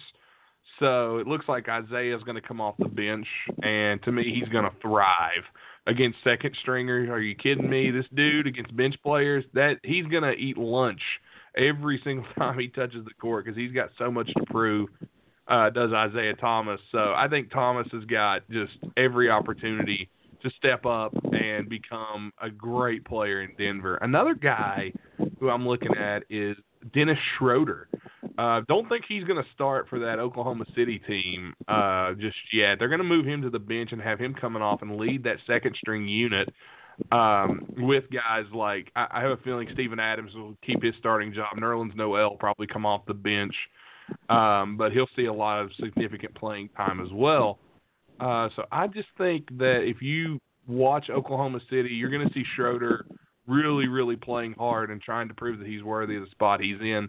So Schroeder's another guy, and one more guy that could have significant time, depending, would be Kelly Oubre in Washington. I think he um, he's going to get some minutes this year because Otto Porter just isn't cutting the mustard for me. I don't believe in Otto Porter at this point in time in my life uh, until he unless he proves me wrong this season. I just uh, I'm having a hard time buying into the Otto Porter hype. So I'm going to go with uh, those three guys are six man candidates to me. I think Isaiah Thomas will win it though. Uh, I mean, he certainly has the pedigree. Does he have the hip back? 100%. Who knows? But um, I just, I just need to find out what Otto Porter did to you because for you know, all last year until this uh, season premiere, so to speak, you've hated you some Otto Porter. I don't hate the guy. I just I'm disappointed by the fact that here's a guy getting paid all those millions of dollars, and to me, he's not living up to it. It's kind of like the Andrew Wiggins scenario, making all that money but not living up to it. So I'm kind of looking at him as like, you know, there's a guy behind you who can do everything you're doing for a lot less money. I'm stunned they haven't moved him yet. So uh, getting a little bit of your fan there, brother. But um, he's he's just kind of a just kind of kind of a nuisance to the Wizards. So it's kind of like, eh. So that's how I'm looking at it. Hmm. Well, uh, I, I I think uh, Thomas and Schroeder picks were solid. I'm not so sure about Oubre, but especially uh, Schroeder in that fresh situation because it was god awful in Atlanta last year. And now you go an all-star level talent as far as his skill set. You get to play with Russell Westbrook and Paul George, and you know. Uh, yeah, and, and company, as one might say. Yeah. Uh, I might buy into that one as well, but I'll stick with my guys. And there's also yeah. somebody else who I don't, who I don't. Uh, I was going to wait to bring up till later, but uh, I don't know if this gentleman is starting. But I know you don't like this person, but he's playing above the rim in preseason, which is strange, and that is one Grayson Babyface Allen. I don't dislike Grayson Allen um, per se. I just I don't I don't buy the hype. Um, maybe he'll Have you seen his, prove me some wrong. of his dunks? Have you seen some of his Again, dunks lately? Yeah, he he's looked good in preseason again, you know, but I don't know. There's just I just don't see him as a viable NBA player right now. Again, he could prove me wrong. He could he could come out and shine and and you know he could flip me the bird and and I will admit if I'm wrong, but I for some reason this dude just I'm not buying into his hype yet. Uh, I I mean, if he's if he's in that first guy off the bench, I mean, might might have to be considered because they're definitely going to be a playoff team. But just just throwing it out. Oh yeah, I mean it's it's a possibility. I, I won't deny that it is a possibility. All right, uh, two more to look at here in terms of awards. Um, the Rookie of the Year. This is a very prestigious award that can be won by second-year players, as proven last year. Uh, Uh. joke. But uh, Tr Rookie of the Year. We followed this rookie class very closely. Who do you think will win Rookie of the Year? I think this is one of the tougher ones. Um, there's a lot of guys who are just jumping right in and playing like they've been there. Um, I'm not going to give it to them, but Grayson Allen will be in the conversation. I think. Um, I think uh, it just looks like the made for Luka. Um, I think he's going to see a lot of minutes and do a lot of things. He'll be exposed on the defensive end from time to time, but he'll be on Sports Center a lot of times. And you know, it's the sexy pick is is usually um, the one that gets the uh, gets the nod. Um, but again, there's a lot of guys that are just, just showing up. Um, I'm gonna I'm gonna stick with Doncic as a pick with Allen in the conversation. Um, I saw a little Bagley stepping up his game the last game uh, Sacramento played, but I don't think he's a legitimate threat just because Sacramento won't be that prevalent. Um, Wendell Carter Jr. surrounded by a, a team of good young players, so I think although he'll be good, I, I can't see him standing out. Um, I'm probably missing several, and so I'm sure you got one on the tip of your tongue, just like you did for every goddamn category that I'm forgetting. But um, I'm giving it to Luka. um, yeah, to me, it's Luka's to lose. Uh, he's the one that's going to have uh, the most opportunity in terms of coming in to win. Uh, Mo Bamba in his situation, I, I just don't see him being rookie of the year yet. Like I think he'll end up being probably one of the most talented players to come out of this draft. But in terms of rookie of the year, not not seeing that. Uh, one guy who I think has an opportunity to really step in from the start and prove his worth is uh, uh, Shai Gilgeous-Alexander out in uh, L.A. with the Clippers. I think that guy's going to see a lot of minutes. I think he's going to he if he doesn't start the season as the starting point guard, he will have it by season's end because they are going to need some help scoring. um, and handling the ball. Well, Lou Williams is a scorer, Tobias Harris is a score as a scorer. They have Jerome Robinson, who they drafted, but they're going to have to have somebody facilitate the offense and also score, and he can do both. And I think he's going to have more chances in LA with that kind of depleted, not really depleted per se, but that that roster that's going to need help. I think he's got a good shot. And another guy is a guy who's going to have to play a lot of minutes, and that's Collin Sexton. Uh, I don't think he's going to be great, but they're going to have to play him, and he's going to put up numbers um, just because that team needs him. They're very depleted at that position, and Collin Sexton's really the only guy coming in that makes a lot of sense. But I think it's Luka Doncic's uh, rookie of the year to win uh, this year. Unless something happens, I could see those other two making a case, but I don't like Ayton. I don't like Bagley to win it. No. Uh, just too much of a mess there.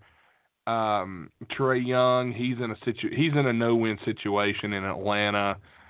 Uh, it's just become a full-fledged mess in terms of a lot of teams. Uh, so I'm just going to stick with, with those three guys that have the outside chance. But I think it's Luka's to win. Uh, the other two have will have a say in it, though, as far as I'm concerned. Sexton, I saw some highlights the other day. He looked, he's been looking really um, comfortable um, with look away what he needs. passes and so forth.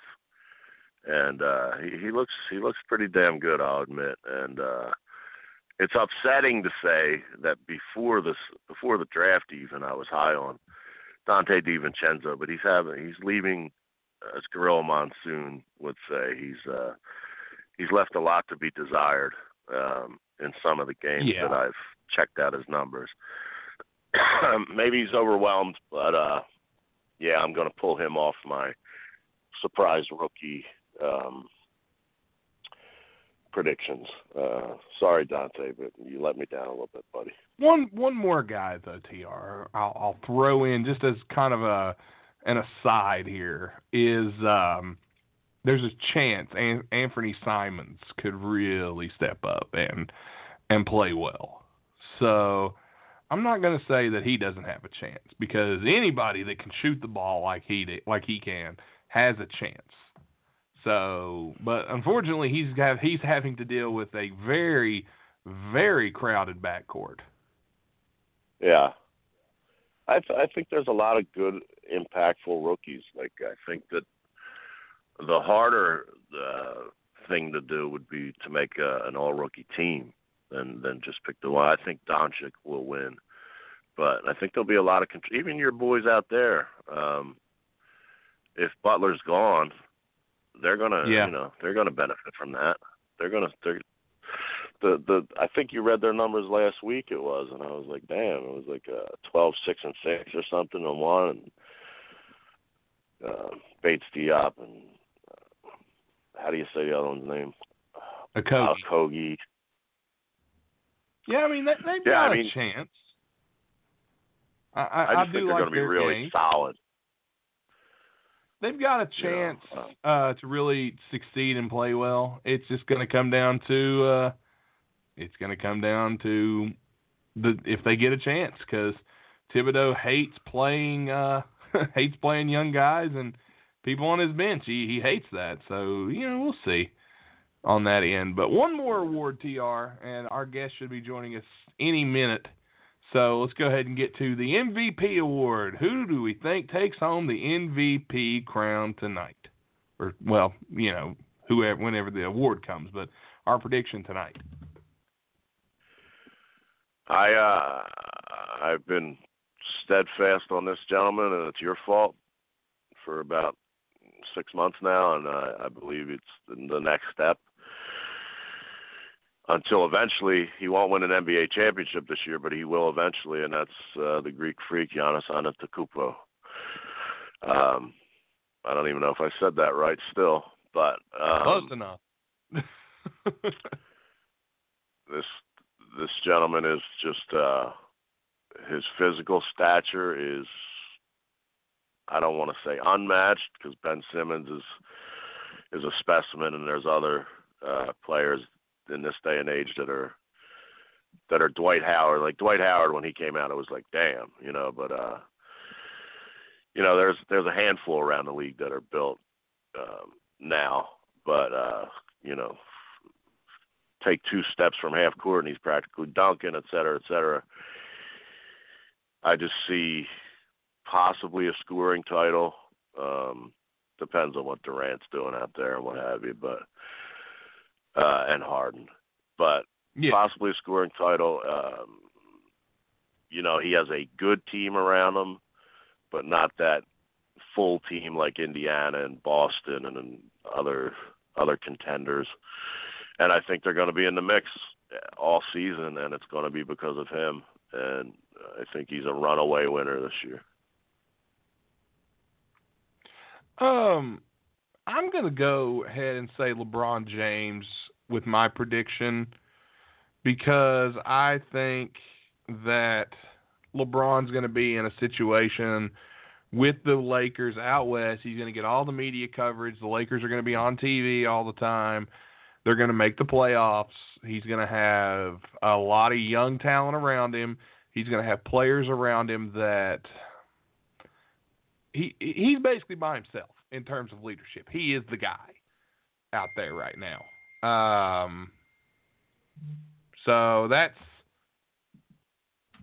that's that's who I'm going with. I think it's LeBron. I'd love to see Giannis jump in and uh, and win it, but I think LeBron takes it this season. I think it's his to win. He hasn't won it in a while, so I think they'll give it to him.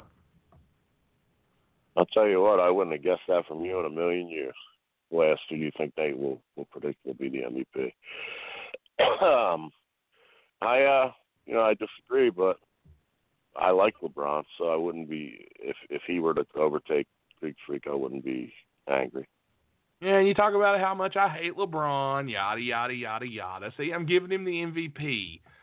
I wouldn't be happy about it, but I think he'll get it. So.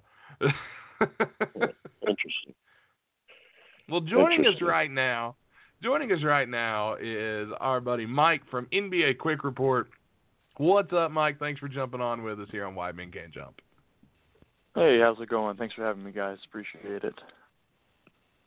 Not a problem, sir.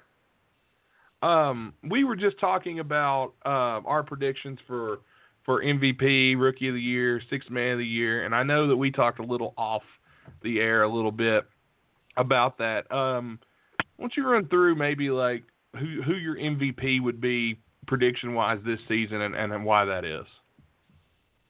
Yeah, I think it's right now LeBron is the heavy favorite to win the MVP, um, based on the fact that it's LeBron James and he's putting up insane numbers and he's going into his 16th season now, so you have that asterisk by his name. You know, everyone's going to be saying, "Oh, he's doing it all," and it's his 16th season.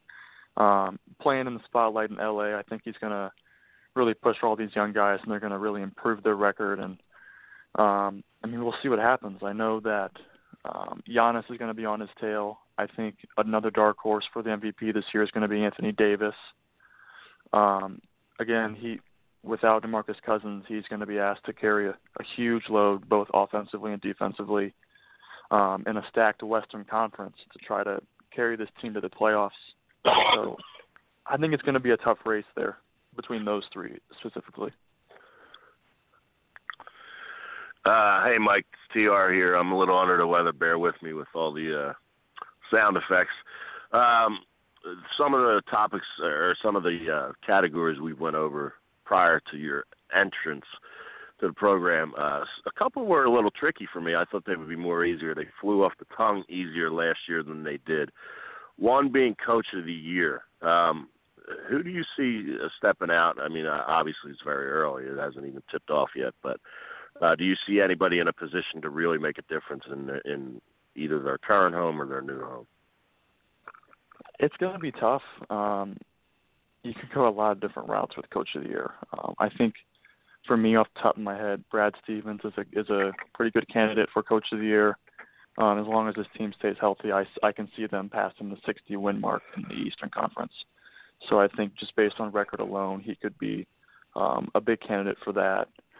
Um, I, again, I think in the West, it could be someone like Quin Snyder for the Jazz. Not having a ton to work with talent-wise, but I think just as a team, they're they're a defensive oriented, you know, really good cohesive team. So I think that they could push the 50 win mark in a in a really tough Western Conference. So those are my two guys I think could um, come away with the Coach of the Year award. Fair enough. Um, you know, we're kind of bouncing around. What what are you thinking? Sixth man of the year. Um, we threw a few names out there, but it, you know, we we talked off air a little bit. Sixth man of the year is always interesting. Who who do you think could win sixth man of the year? And I know it's kind of hard to predict early on, but uh, what do you think? Oh, it's okay. Um, I think it's Lou Williams' award to lose. Um, being on that you, on that Clippers you don't think team, he'll start? he's gonna. I don't think so. I think it's gonna be uh, Patrick Beverley and Avery Bradley. I think they like they like Williams' scoring potential off the bench, having to come in and kind of just do you know whatever he wants to do with that second unit. And it's not even a knock on him because he knows he's still going to play 30 plus minutes a game, whether it's starting or off the bench. So I don't really think it matters to him personally that much. Um, obviously, he was comfortable coming off the bench last year, being that he scored almost what was it 20? I think it was 22 and a half a game, just an, an unreal number for a, a six man. So I, I think it's his award to lose, bearing that he doesn't crack the starting lineup. Um, but another name that I really like this year is Tyreke Evans. Um, in Indiana, I mean, they lost Lance Stephenson, so he's going to come in and fill those minutes for them. And he's just a guy who can do it all. He was actually one of only eight players last season to average equal to or greater than 19 points a game, five rebounds, and five assists. And the and the guys that did that are just you would never think, oh, Tyreke Evans is with them. It's LeBron, James Harden, Kevin Durant, Russell Westbrook, Steph Curry, DeMarcus Cousins, and Blake Griffin. And then, ironically, Tyreke Evans. So I think that's a guy that can come in there in Indiana and really help that team offensively. Tyreke's a guy that uh, actually I overlooked and, and forgot about, and uh, shame on me because he's from the Philadelphia area originally. He's from Chester, Pennsylvania, and he's a guy I wanted the Sixers to grab. Um, speaking of the Sixers, they're my team, but um, I try to keep it real, so to speak, uh, talk radio and so forth in this neck of the woods. Um, they, the, you know, they're much like a lot of the nation. I mean, they're on the opening game of the season against the Celtics. They're they're a sexy pick. They're a sexy team. Um, ben Simmons, Joel Embiid, and possibly Mar- Markelle Fultz. I I'm starting to drink a little bit of the Kool Aid, which I swore I wouldn't. Um, up up until last week, I had them drop into the fifth seed with with losing Ilyasova and um, Marco Belinelli, and not replacing them with that much. But uh, the early looks in preseason, it does look like Embiid is really starting to become um, a dominant force. Not that he wasn't, but he's starting to own it and carry it and uh, really push. Where do what do you see this year for the Philadelphia Sixers uh, coming from a, a point of view that's not skewed like mine living in the area? Right. So I'm a pretty big Philly fan too. Um, the 76ers. I'm a huge Redick fan. I've been following him since college. So I, I, I watch them as much as I possibly can, even though I am from the Cleveland area. Um, so I like this team a lot. I think if they can just stay healthy, and that's mostly pointing towards Embiid and Fultz. Um, I think they can they can push for that top three seed. I, I don't I don't see them surpassing Boston or Toronto, but I think three the third seed is a very reasonable spot for them. Mm, interesting. Uh, you know, Mike, I know we we talked um, the other day, and I, I kind of gave you a list of what we would be talking about. But of course, this was before all the the craziness of today with the whole Jimmy Butler issue. If I don't, if you don't mind, if I jump off um, the planned conversation and bring up this Jimmy Butler incident and maybe get your hot take on what's going on, because I'm a Timberwolves fan myself, and this Jimmy Butler situation, um, I kind of went off a little bit earlier. What what are what are your thoughts on what's going on in Minnesota right now, if you don't mind me asking? Yeah, um, it's just it's chaotic. I mean, you look at what what's been happening with this team the past month, really. Um, whether it be he's demanding a trade, you know, he uh, sleeps with Karl Anthony Towns' girl, or what, whatever the the the newest rumor is with that team. It's it's just crazy the fact that reportedly he shows up late to practice today. He only practices for an hour, and during that time he's screaming the entire time. He's uh playing with the the bench players, and he ends up beating the rest of the starting the starters out, including you know Wiggins and Towns.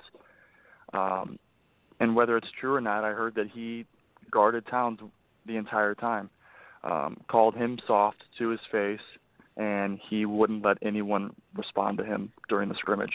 So, wh- whether whatever's true or not, I, I just think it's it's insane um, what's happening. So, I feel like he's just being disrespected because he he knows how good he is, and he obviously proved it today in practice and to the team. So, um, I I I truly don't even have a prediction on what will happen, whether he'll be dealt or whether he'll stay, because I think they're at a crossroads too. They don't know what to do. They're just they're probably just in shock right now. Yeah, that that, that situation out there is crazy. I I didn't know about the uh the Garden Towns. That's it's actually it, it really is leaning itself to pro wrestling out there, um, which is crazy. Uh, yeah. If if I could, uh, you know, ask you for the non-obvious pick, a, t- a sleeper team. Um, obviously, Boston is strong, strong as as hell, quite frankly, and yes. Golden State, you know, are the are the same.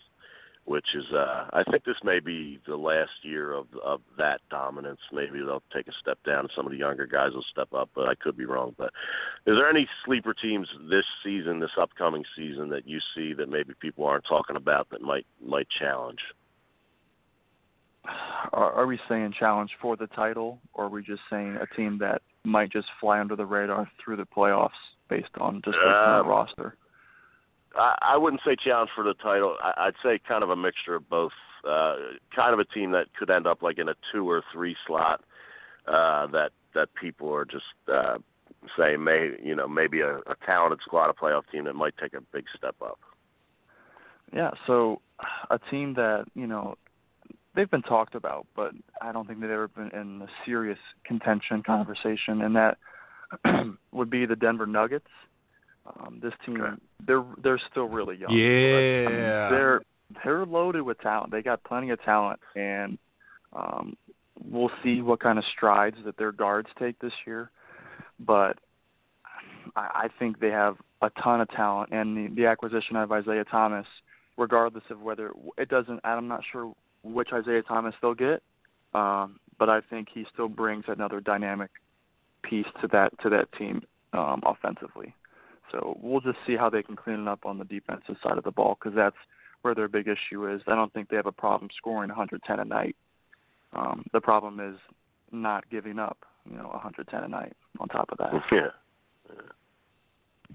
Well, I'm not trying to say that Mike and I both agree in terms of the Nuggets, but you know, Mike and I both agree in terms of the Nuggets. So, you're listening oh, out yeah. there, folks. The pros are on my side. So, you sound a little bit like Bill Cosby there. Anyhow, yeah, maybe a little. I sound like Butler right now, patting my damn self on the back.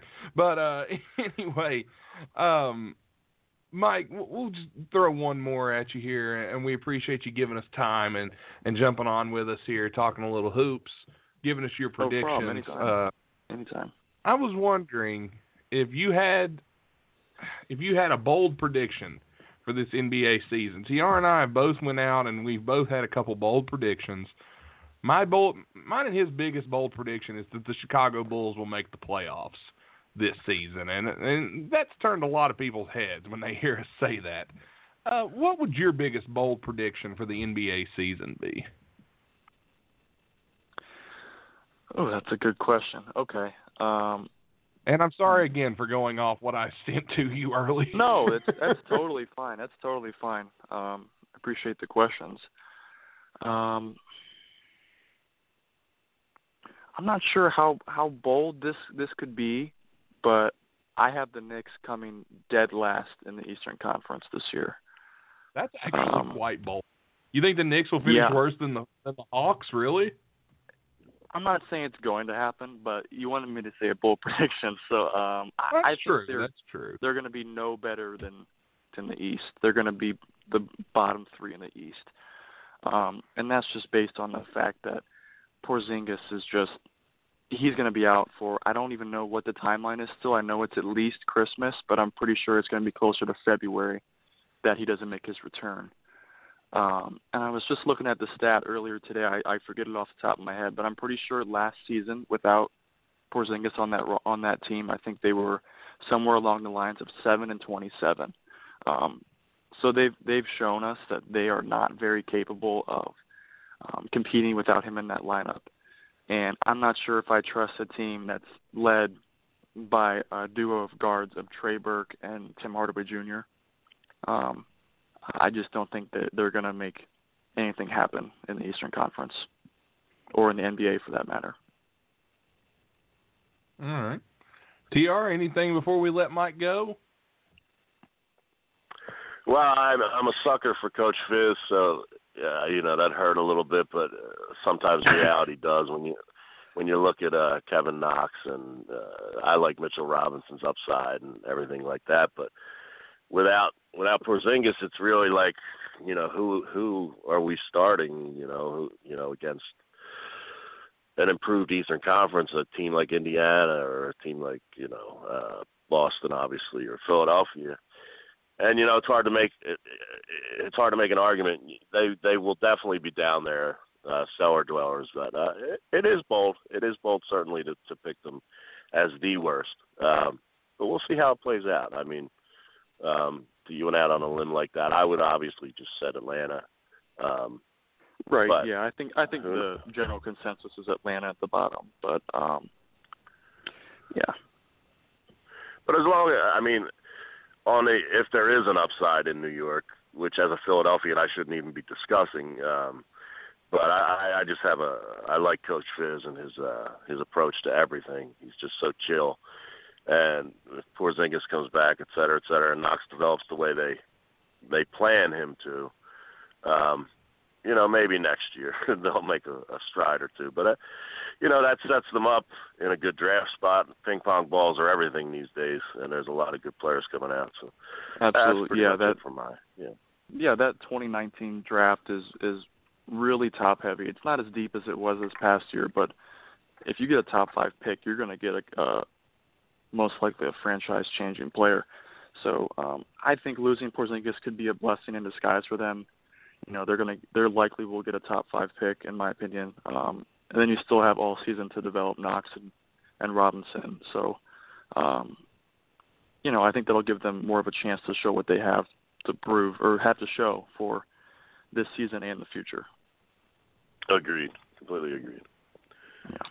Well, Mike, we appreciate you jumping on with us and giving us so much of your time. Uh, if you don't care, let um let our listeners know where they can find you at on Twitter and elsewhere.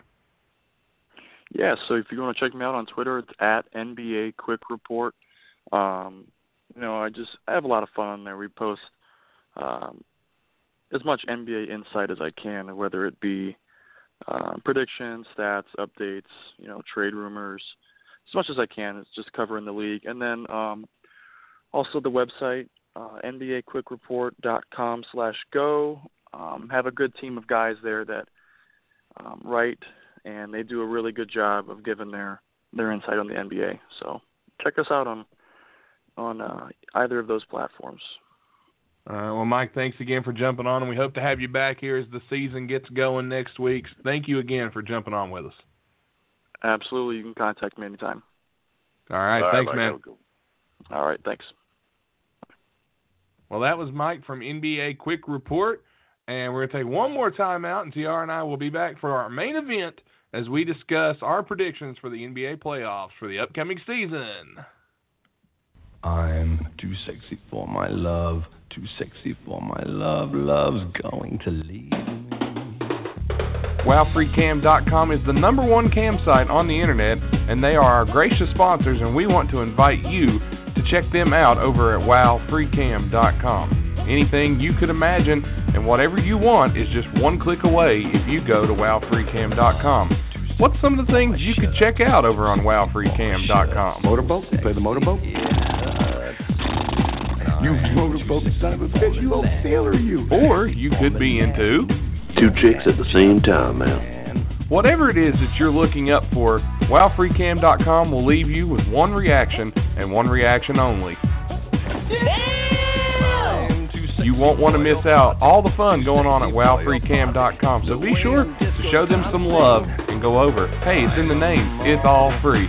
Must be 18 or older to access the website, but make sure you get there as quick as you can to check out all the fun going on over at WowFreeCam.com. Again, must be 18 or older to visit.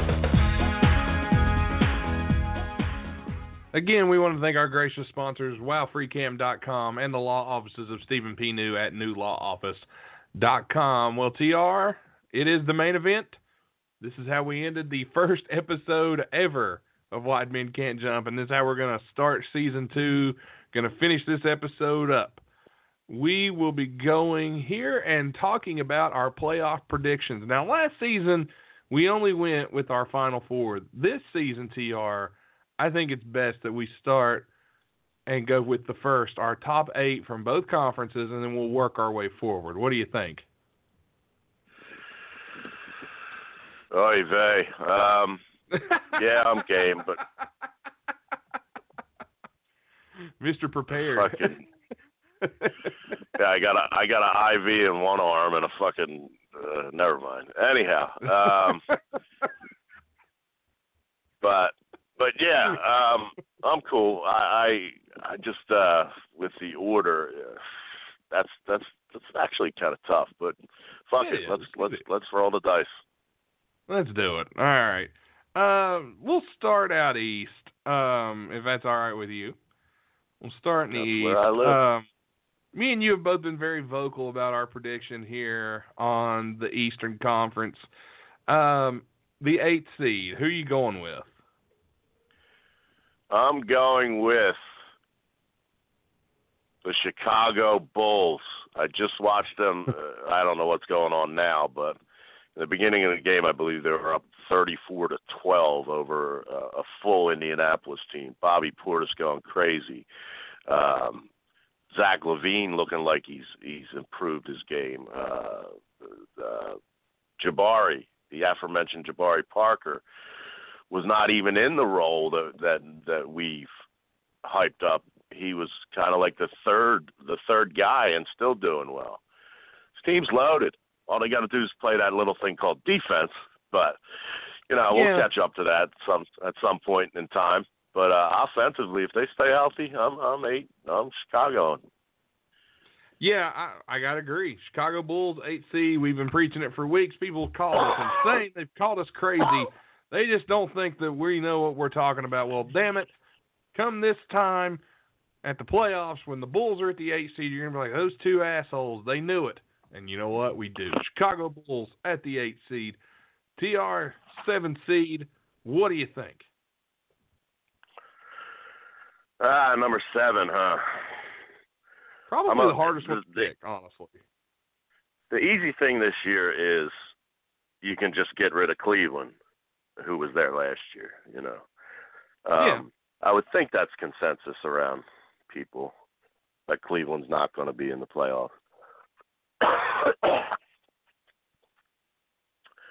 I had to stand up and clear the throat for this one. Um, You're fine. I think Dwane Casey brings the the Pistons into the uh, into the playoffs. I'll give the you know maybe I, I don't know if I, I should I'm lowballing Dwane Casey's power as a coach. Um, maybe not seven. Uh, I'm not as high on the on the Wizards as it seems like other people are. Um, I'm going to give the Wizards all the way down to seven. Okay. So you're taking the Wizards at seven? All right.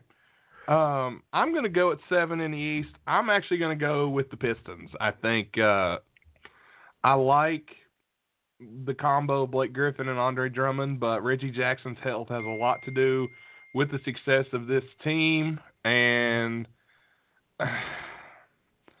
I'm I'm not sold on you know, the twos and the threes there, you know, Stanley Johnson and guys like that. Uh, and and they really, you know, they didn't get much out of the draft. So I think they sneak in because I think they're better than Cleveland. But I think they're just barely better than. If Chicago could play defense, I would easily have Chicago over D- Detroit. But Drummond, Griffin, if Jackson's healthy, too much. So I'll take the Pistons at seven, and you'll take the Wizards at seven. So uh, moving to six, what do you think? Um, obviously, since I didn't use the Pistons at seven, I'm going to use them at six. Um, they were hovering around that last year. Reggie Jackson, as you said, um, is a key to that situation. Blake Griffin, Andre Drummond, new coach, new philosophy. Detroit's a basketball town um, as far as historically, and I think the Pistons get a little shot in the butt this year and uh, and win some games.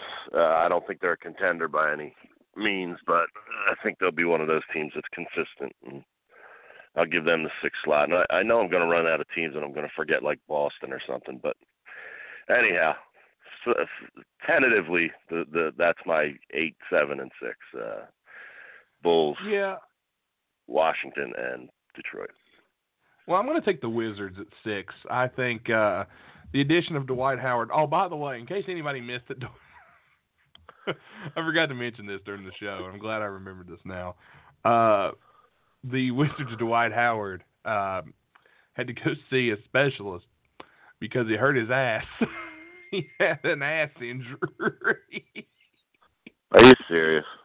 I'm dead serious. what Also, also another little update. I keep forgetting to tell you this. I wanted to tell you this live on air. Um, due to a misreading on my part, uh, okay. Darky Johnson is not a person. due to my That ability to read, he's not a person. His real name is Dakari Johnson. so Uh, Johnson is not a human being. So I apologize for my misreading of the That- man's name. that ruined about one month of hilarity. It really did. Well, if really there's a Darky. Johnson, if there's a Darky Johnson in the listening audience, uh, please let us know so we can have you on as an NBA NBA analyst. yes, we need you, Darky. Please come. Your only hope. Uh, moving on to the five CTR. Uh, who you got in the five in the East? Um, this is where it gets tough. Uh, hmm. I gotta slap that nutcase Kawhi Leonard. I, I mean, all these guys that really follow the league are just.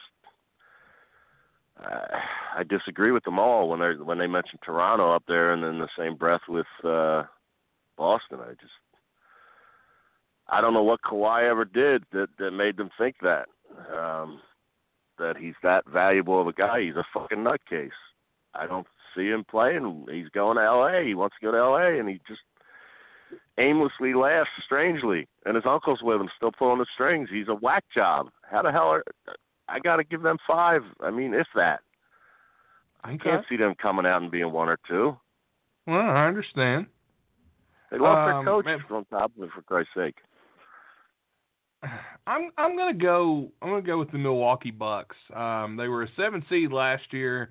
They had Brook Lopez, another year under the belt for the Greek Freak, Malcolm Brogdon and company. Um, they get a new coach. They're gonna have to adapt to the new system, and I I, really like the Bucks this year to do well, but I'm gonna put them at the five. Uh, so I'll take Milwaukee at the five, where you take Toronto. So going to the four seed now. Who are you taking at the four? I got a bitch out. I I had a solid Bucks at number two all off season, but there was a little bit of that Homer DiVincenzo is going to be a Donovan Mitchell type impact guy, which I do not think is going to happen. Uh, they're a good team, not a great team. Giannis is going to keep improving, but I got to put the Bucks there. Okay, Bucks at four. At four for me, I'm going to go with the Philadelphia 76ers. Um, they're going to play well this season, but unfortunately, they didn't do enough additions and lost too many pieces to really get better. Uh, unless Markelle Fultz ends up being as good as number one advertised, and I just don't think he is. Um, I'm going to leave them at four. I think the Buck or the um, the Pistons will be at four, and or not the Pistons, but the Sixers and the Sixers and Bucks in a playoff series. Now that would be entertaining. Yeah, definitely. All right, so number three, TR in the East. What do you think? Number three. Uh, it's kind of like I'm piggybacking every one of your of your standings, but I, I got to go with my Philadelphia 76ers. Uh, although I'm drinking a little bit of, I had them as low as five at one point, um, but watching them, Ben and Joel have seemed to embrace that they are legitimate players. I don't know how that's going to translate into playoffs, but getting to the playoffs when there's no pressure, those dudes are just super fucking talented no matter which way I slice it. Um, and you know that's not counting the Dario Saric nights where he scores 30 and Covington gets 80 steals and for some reason gets on fire even though he's a dope, dummy, stupid looking face. And of course, the heart and soul T.J. McConnell, Landry Shamet's coming off the bench and hitting threes, which we've never had.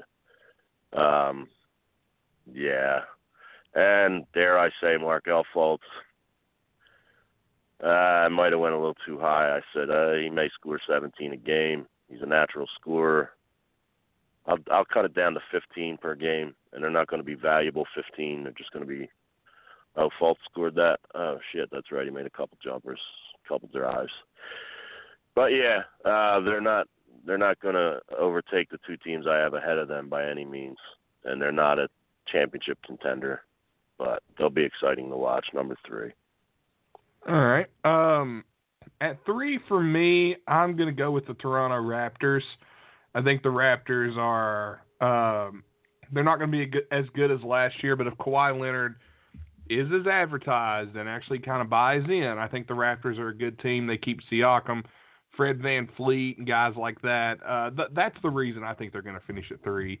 I really like the roster around them. Um, Kawhi's a mystery to me, and he may have a freakish injury again, but again, I think that the roster that's built around with Kyle Lowry, I think they're going to be okay. So I'm going to go with uh, the three seed for the Raptors. That's just on me there. All right, number two. Okay. Well, I'm going to shock the world, and uh, I think you and me both are. Because I noticed there's two teams. The, uh, I think there's two teams that's obvious, and neither one of us have brought them up yet. Yeah, but I'm gonna. I'm actually gonna uh, pull a switcheroo here. Uh, oh, I yeah? can always blame it on the. Uh, I can always blame it on the summer cold, flu, whatever the hell I got, even though it's not the summer. It feels like it here in Philly. Um, I'm gonna say because of what we've detailed in the off season about Oladipo and uh, bringing his team to Miami and the fact that they've kind of mirrored Oklahoma City in the West and keeping the base together and adding Tyreke Evans, et cetera, that with the new personnel that's not really new in Boston, but new because they were injured, and finding a mix, that Boston will not run away with it and will be second. Oh, doesn't mean they're oh! not going to win the. Doesn't mean they're not going to win the. You know, the world championship yeah, and all that by that time. I got but you. you know, Toronto was the number one seed last year as far as regular season, so uh, I'm I'm I'm putting Boston at number two. Mm, wow, Boston at two. Well, I'm going to put Indiana at two, um, because I like I, I like this Indiana team. I think they're going to do great this season. I think they're going to be up there. Don't think they're going to compete for one. That's a bold prediction from you. Um, I like Boston at one. Uh, clearly, um, they're the to me they're the favorites to take the East this year. It's almost a, you know, pick 'em. But I'll I'll take Boston at one, Indiana two. So I'm assuming since you have Boston at two, who's your one, sir? The Knicks. No, I'm just kidding. um, oh. Uh, Indiana's just uh, they're just they're just a good good good team. They uh, team basketball in the regular season sometimes tends to uh, have a better record when it's all said and done. And uh, I just expect a little hiccup, early early season hiccup from Boston, and just chemistry wise, and uh, I guess there can never be such thing as too much talent, but putting it in the right place. I'm sure Brad Stevens will get it right by the end. But by that point, I think uh, Indiana will just be cranking out like eight game win streaks and not losing at home and stuff like that. So I just I just think the you know the Pacers get the nod this year. I I don't hate that prediction honestly. That, that's a pretty good prediction. But um, so now we'll jump to the West because we need to definitely go through this. Uh, we're already over time, but that's okay. We will definitely still work on the West, uh, and then we'll probably jump forward a little bit. And so we'll go to the West now. TR eight seed in the West. Who do you think? Now this is hard. The the West. The West was Yeah, very hard. I had to stop and think. Yeah, it is. Um, why don't you go first? Okay. Um, I'm going to go with the Portland Trailblazers in the West to make the playoffs. They'll be the eighth seed. Um, Lillard, McCollum, and company, they'll just squeak in over the Clippers. Uh, Minnesota falls out.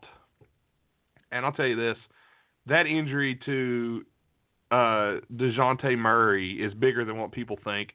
The Spurs are going to miss this season. That injury is that big.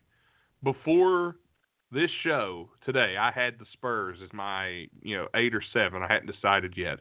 That injury made me move them out. That's how close the race is going to be this year. So the Spurs without Murray, yeah, they add DeRozan, but Murray is the straw that stirs the drink in San Antonio. They have no point guard now. As stated earlier by uh, Jeff Garcia, the only true point guard they'll have will be uh, Derrick White from the G League. Uh, Lonnie Walker hurt in the off season as well, so they don't. He's missing. Uh, I think it was six to eight weeks. That hurts the Spurs as far as I'm concerned. Aldridge is a good player. They did bring in uh, Jakob Poeltl uh, to back up at center with Paul Gasol. Gasol's older. DeRozan's good, but I just don't think the Spurs team is going to have enough to get to the playoffs without Murray. If Murray's there, they're in. Without Murray, don't think they make it. Portland Trailblazers, I think, sneak in at eight. They were the three last year, so they're going to fall. But if there's one thing Portland can do, it's score points, and they're going to score a lot of points. And they have a lot of guard depth, and they're going to play small ball, and it's going to confuse people because they've got shooters, and that's what they're going to try and do is shoot the ball. But without the help of inside rebounding and big men, unless Zach Collins suddenly develops ability, um, we're I'm looking at Portland at the eight. Zach Collins. I never heard of that guy. Anyway, um, oh, hold on, hold on now. That deserves. you son of a that's, bitch. that's a kid. I- That's a kid from Atlanta that did real well last year. That's what. Yeah. yeah, yeah, yeah. Well, actually, you know what? That deserves one of these. I'm having Yeah, yeah, I'm calling you out on that one. Oh wow. That scream Um, courtesy. That scream courtesy of background Josh Brown for the upcoming season. Nice. but, but anyway, you're eight seed, sir.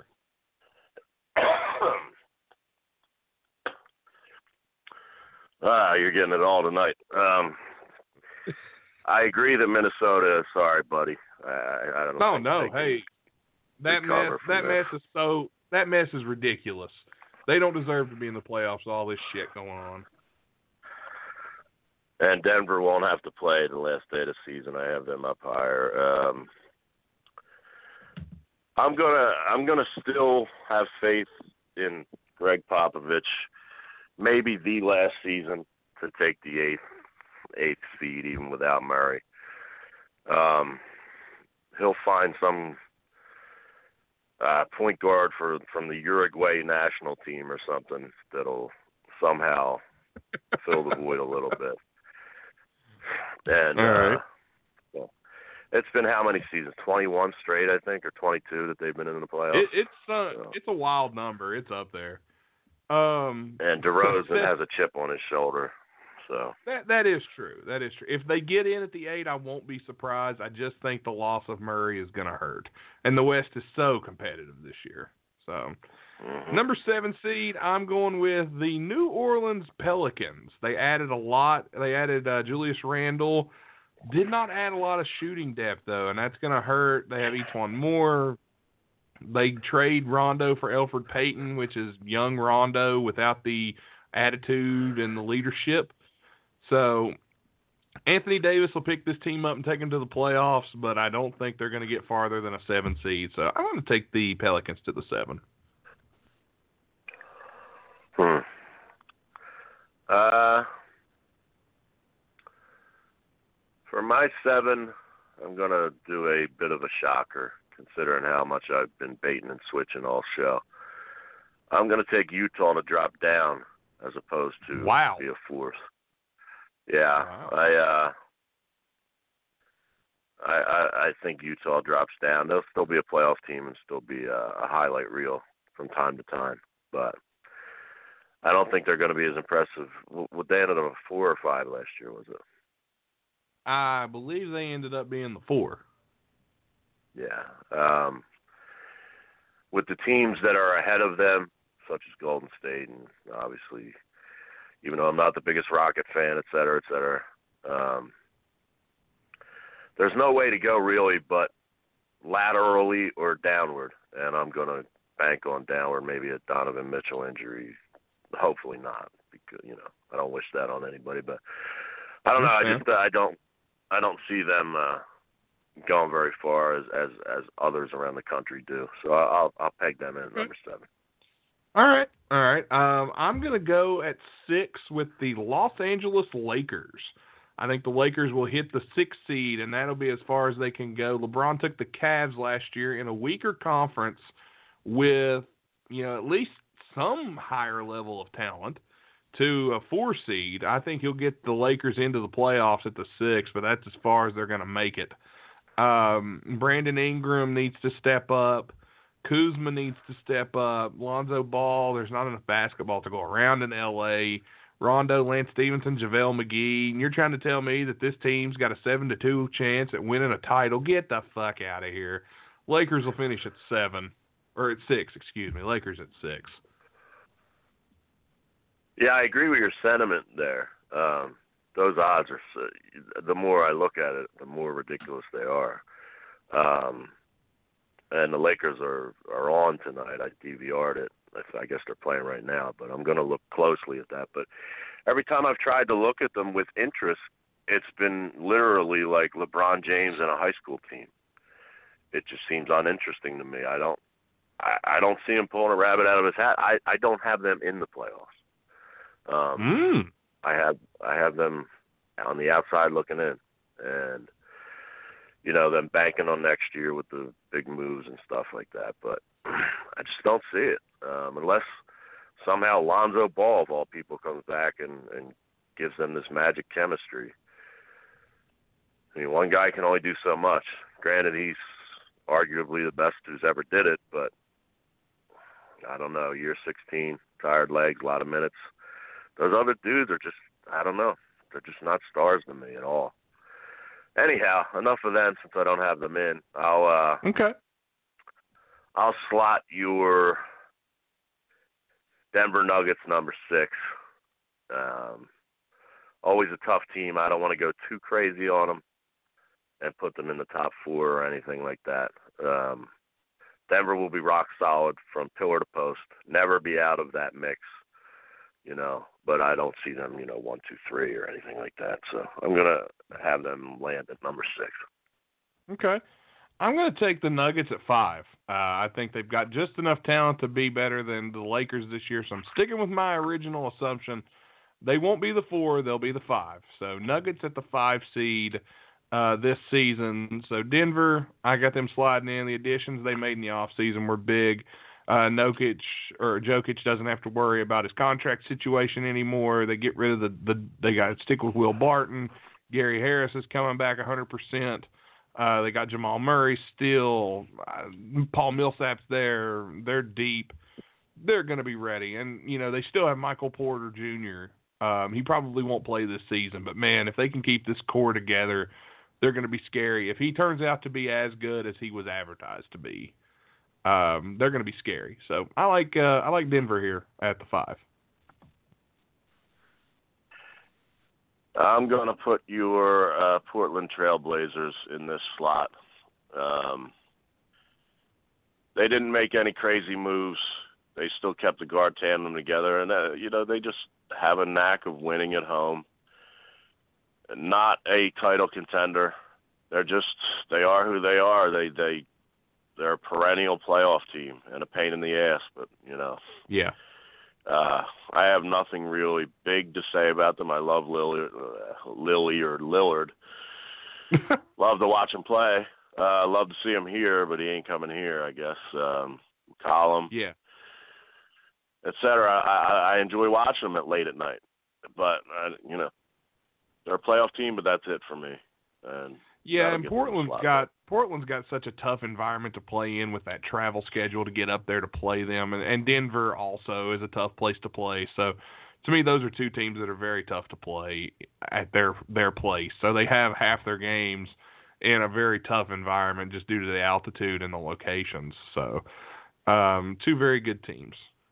At four, I'm going the Utah Jazz. That defense is scary and they add Grayson Allen, and I'm going to buy in a little bit to your Kool Aid on Grayson Allen. If he's as good as you're saying, Utah Jazz have very little to worry about. They're going to get more Donovan Mitchell. They're going to get all kinds of work out of uh, Rubio, apparently, who learned how to shoot after we got rid of his stupid ass, and Gobert starting to learn how to play, and they they got Favors back. Um, Ingles is a knockdown lefty shooter, so Utah Jazz, the surprise at four. Quin Snyder can just keeps winning, man. Yeah, I mean, I have them lower, but I have them in the playoffs. So anywhere in there, as you saw last year, it it it switched almost daily between like three and eight. So yeah. um what number am I at? Four. Four. Number four. I'm going to uh, do another shocker, but this might be personal for me. I don't know. Maybe I'm not thinking correctly, but I don't like the Houston Rockets. Therefore, I put them at four. Okay. Uh, they have enough talent with Harden and uh, Paul. They have enough talent, obviously, to play bad and still be in the top echelon of the league. But they're just they're not a legitimate contender to me, and I think Melo will kill that team's slim title aspirations at, at some point. I don't know how, I don't know why, I don't know when, but they'll be. I don't know. Melo seems to be a time bomb that could explode, a la Jimmy Butler after the Butler mess clears up, it'll probably be Melo time to take us away from the court to be just going like, what the fuck.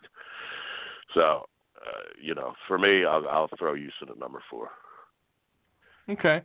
Uh, we'll jump up to number three. I'm going to put Houston at number three. Um, Melo is a he's going to take this team, this highly effective offensive team.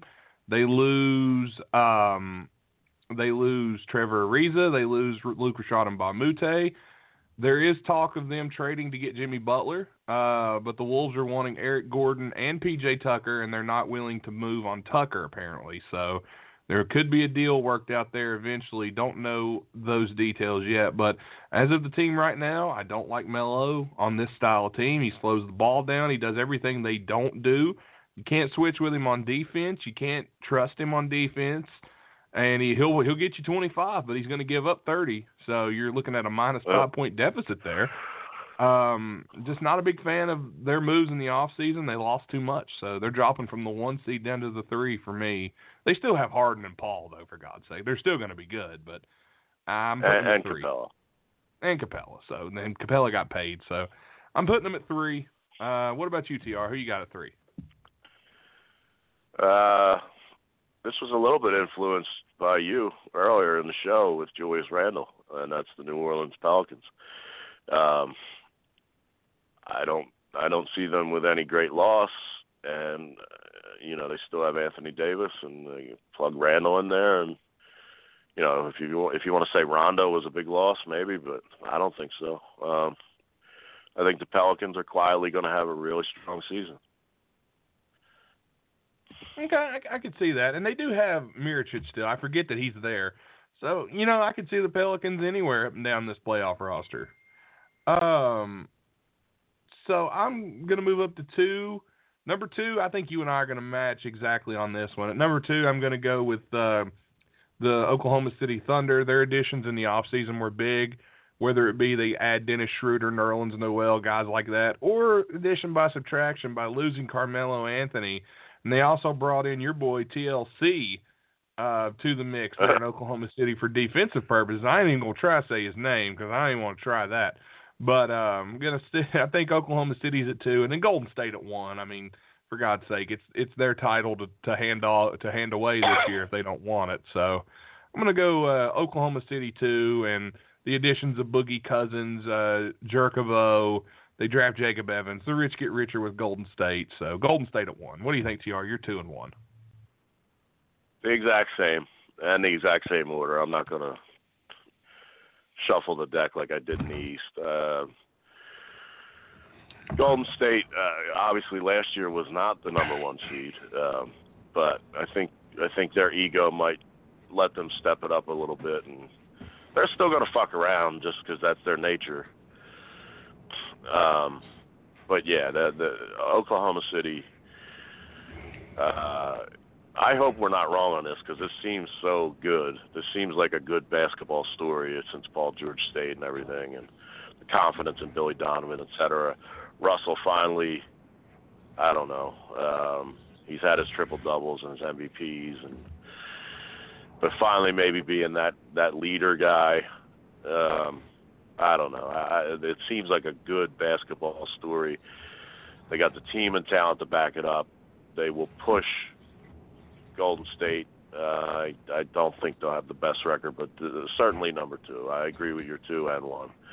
And Golden State, like I said, if they just, it sucks they have so much talent because they can take nights off. They could rest guys and still win by 30, you know. And it's just, uh, it is what it is for another year. Golden State number one. Well, TR, we are way over time, so I'm going to skip the Eastern and Western Conference Finals like we normally do. Who's in the finals Okay. and who wins it all, so we can wrap up here. Um, you go ahead and I'll follow suit. Uh, here I go, Mr. Boring, Mr. Chalk. Golden State defeats Boston in six or seven. Yeah, I'm gonna go Golden State to win it again this year. It's, it's hard to pick against them. This this I think though, TR bold prediction, the last year of the Golden State dominance as this upcoming off season is gonna get very interesting. So I think this is the last year of the Golden State dominance. Golden State will win. They will beat Boston in six. Uh, Boston will get a couple at home, but I think they beat Boston in six. So you and I are going to have to agree on that one. It's a boring pick. We didn't go boring last year, and we looked like idiots. So we're going with the safe pick this year. So let's see how we turn out. But Right. that's the season two premiere of Wide Men Can't Jump. We're a couple weeks away from the one year anniversary, and we do want to thank you guys all for listening. Big thanks to all of our guests tonight Alan Horton, Jeff Garcia, and Mike from NBA Quick Report. Thank you guys for listening. Thanks to WowFreeCam.com and the law offices of Stephen P. New at newlawoffice.com.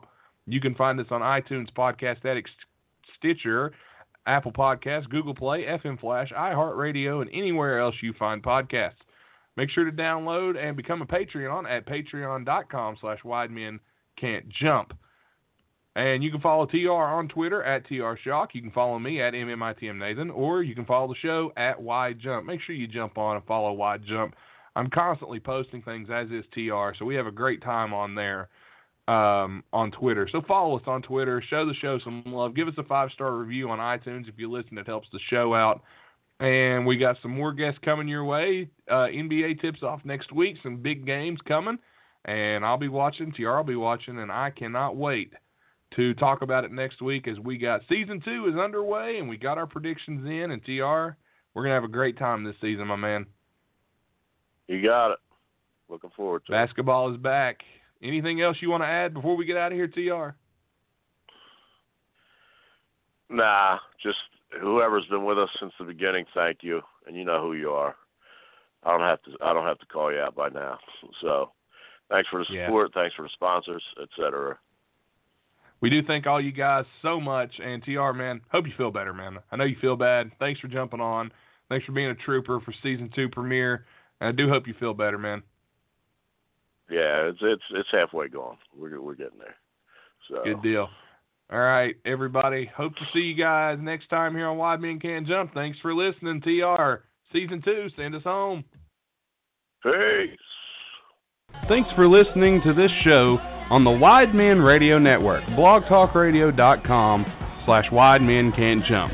You can download this and any other episode from our network at iTunes, Podcast Addict, Stitcher, iHeartRadio, Pod Paradise, Google Play, Player FM, and anywhere you find your favorite podcast. This show has been brought to you by the law offices of Stephen P. New at newlawoffice.com, facebook.com slash makeupkennedy, and wowfreecam.com. You can also follow us on Twitter at WideJump. You can follow us on Instagram at Wide Men Can't Jump and on Facebook at facebook.com slash Wide Men Can't Jump. Please leave us a five-star review on iTunes. Also, rate the show and tell us how we did. If you love us, please give us a five-star rating. Again, thanks for listening to this episode on the Wide Men Radio Network. Tune in, same time, same place, for the Wide Men Radio Network at blogtalkradio.com slash Wide Men Can't Jump.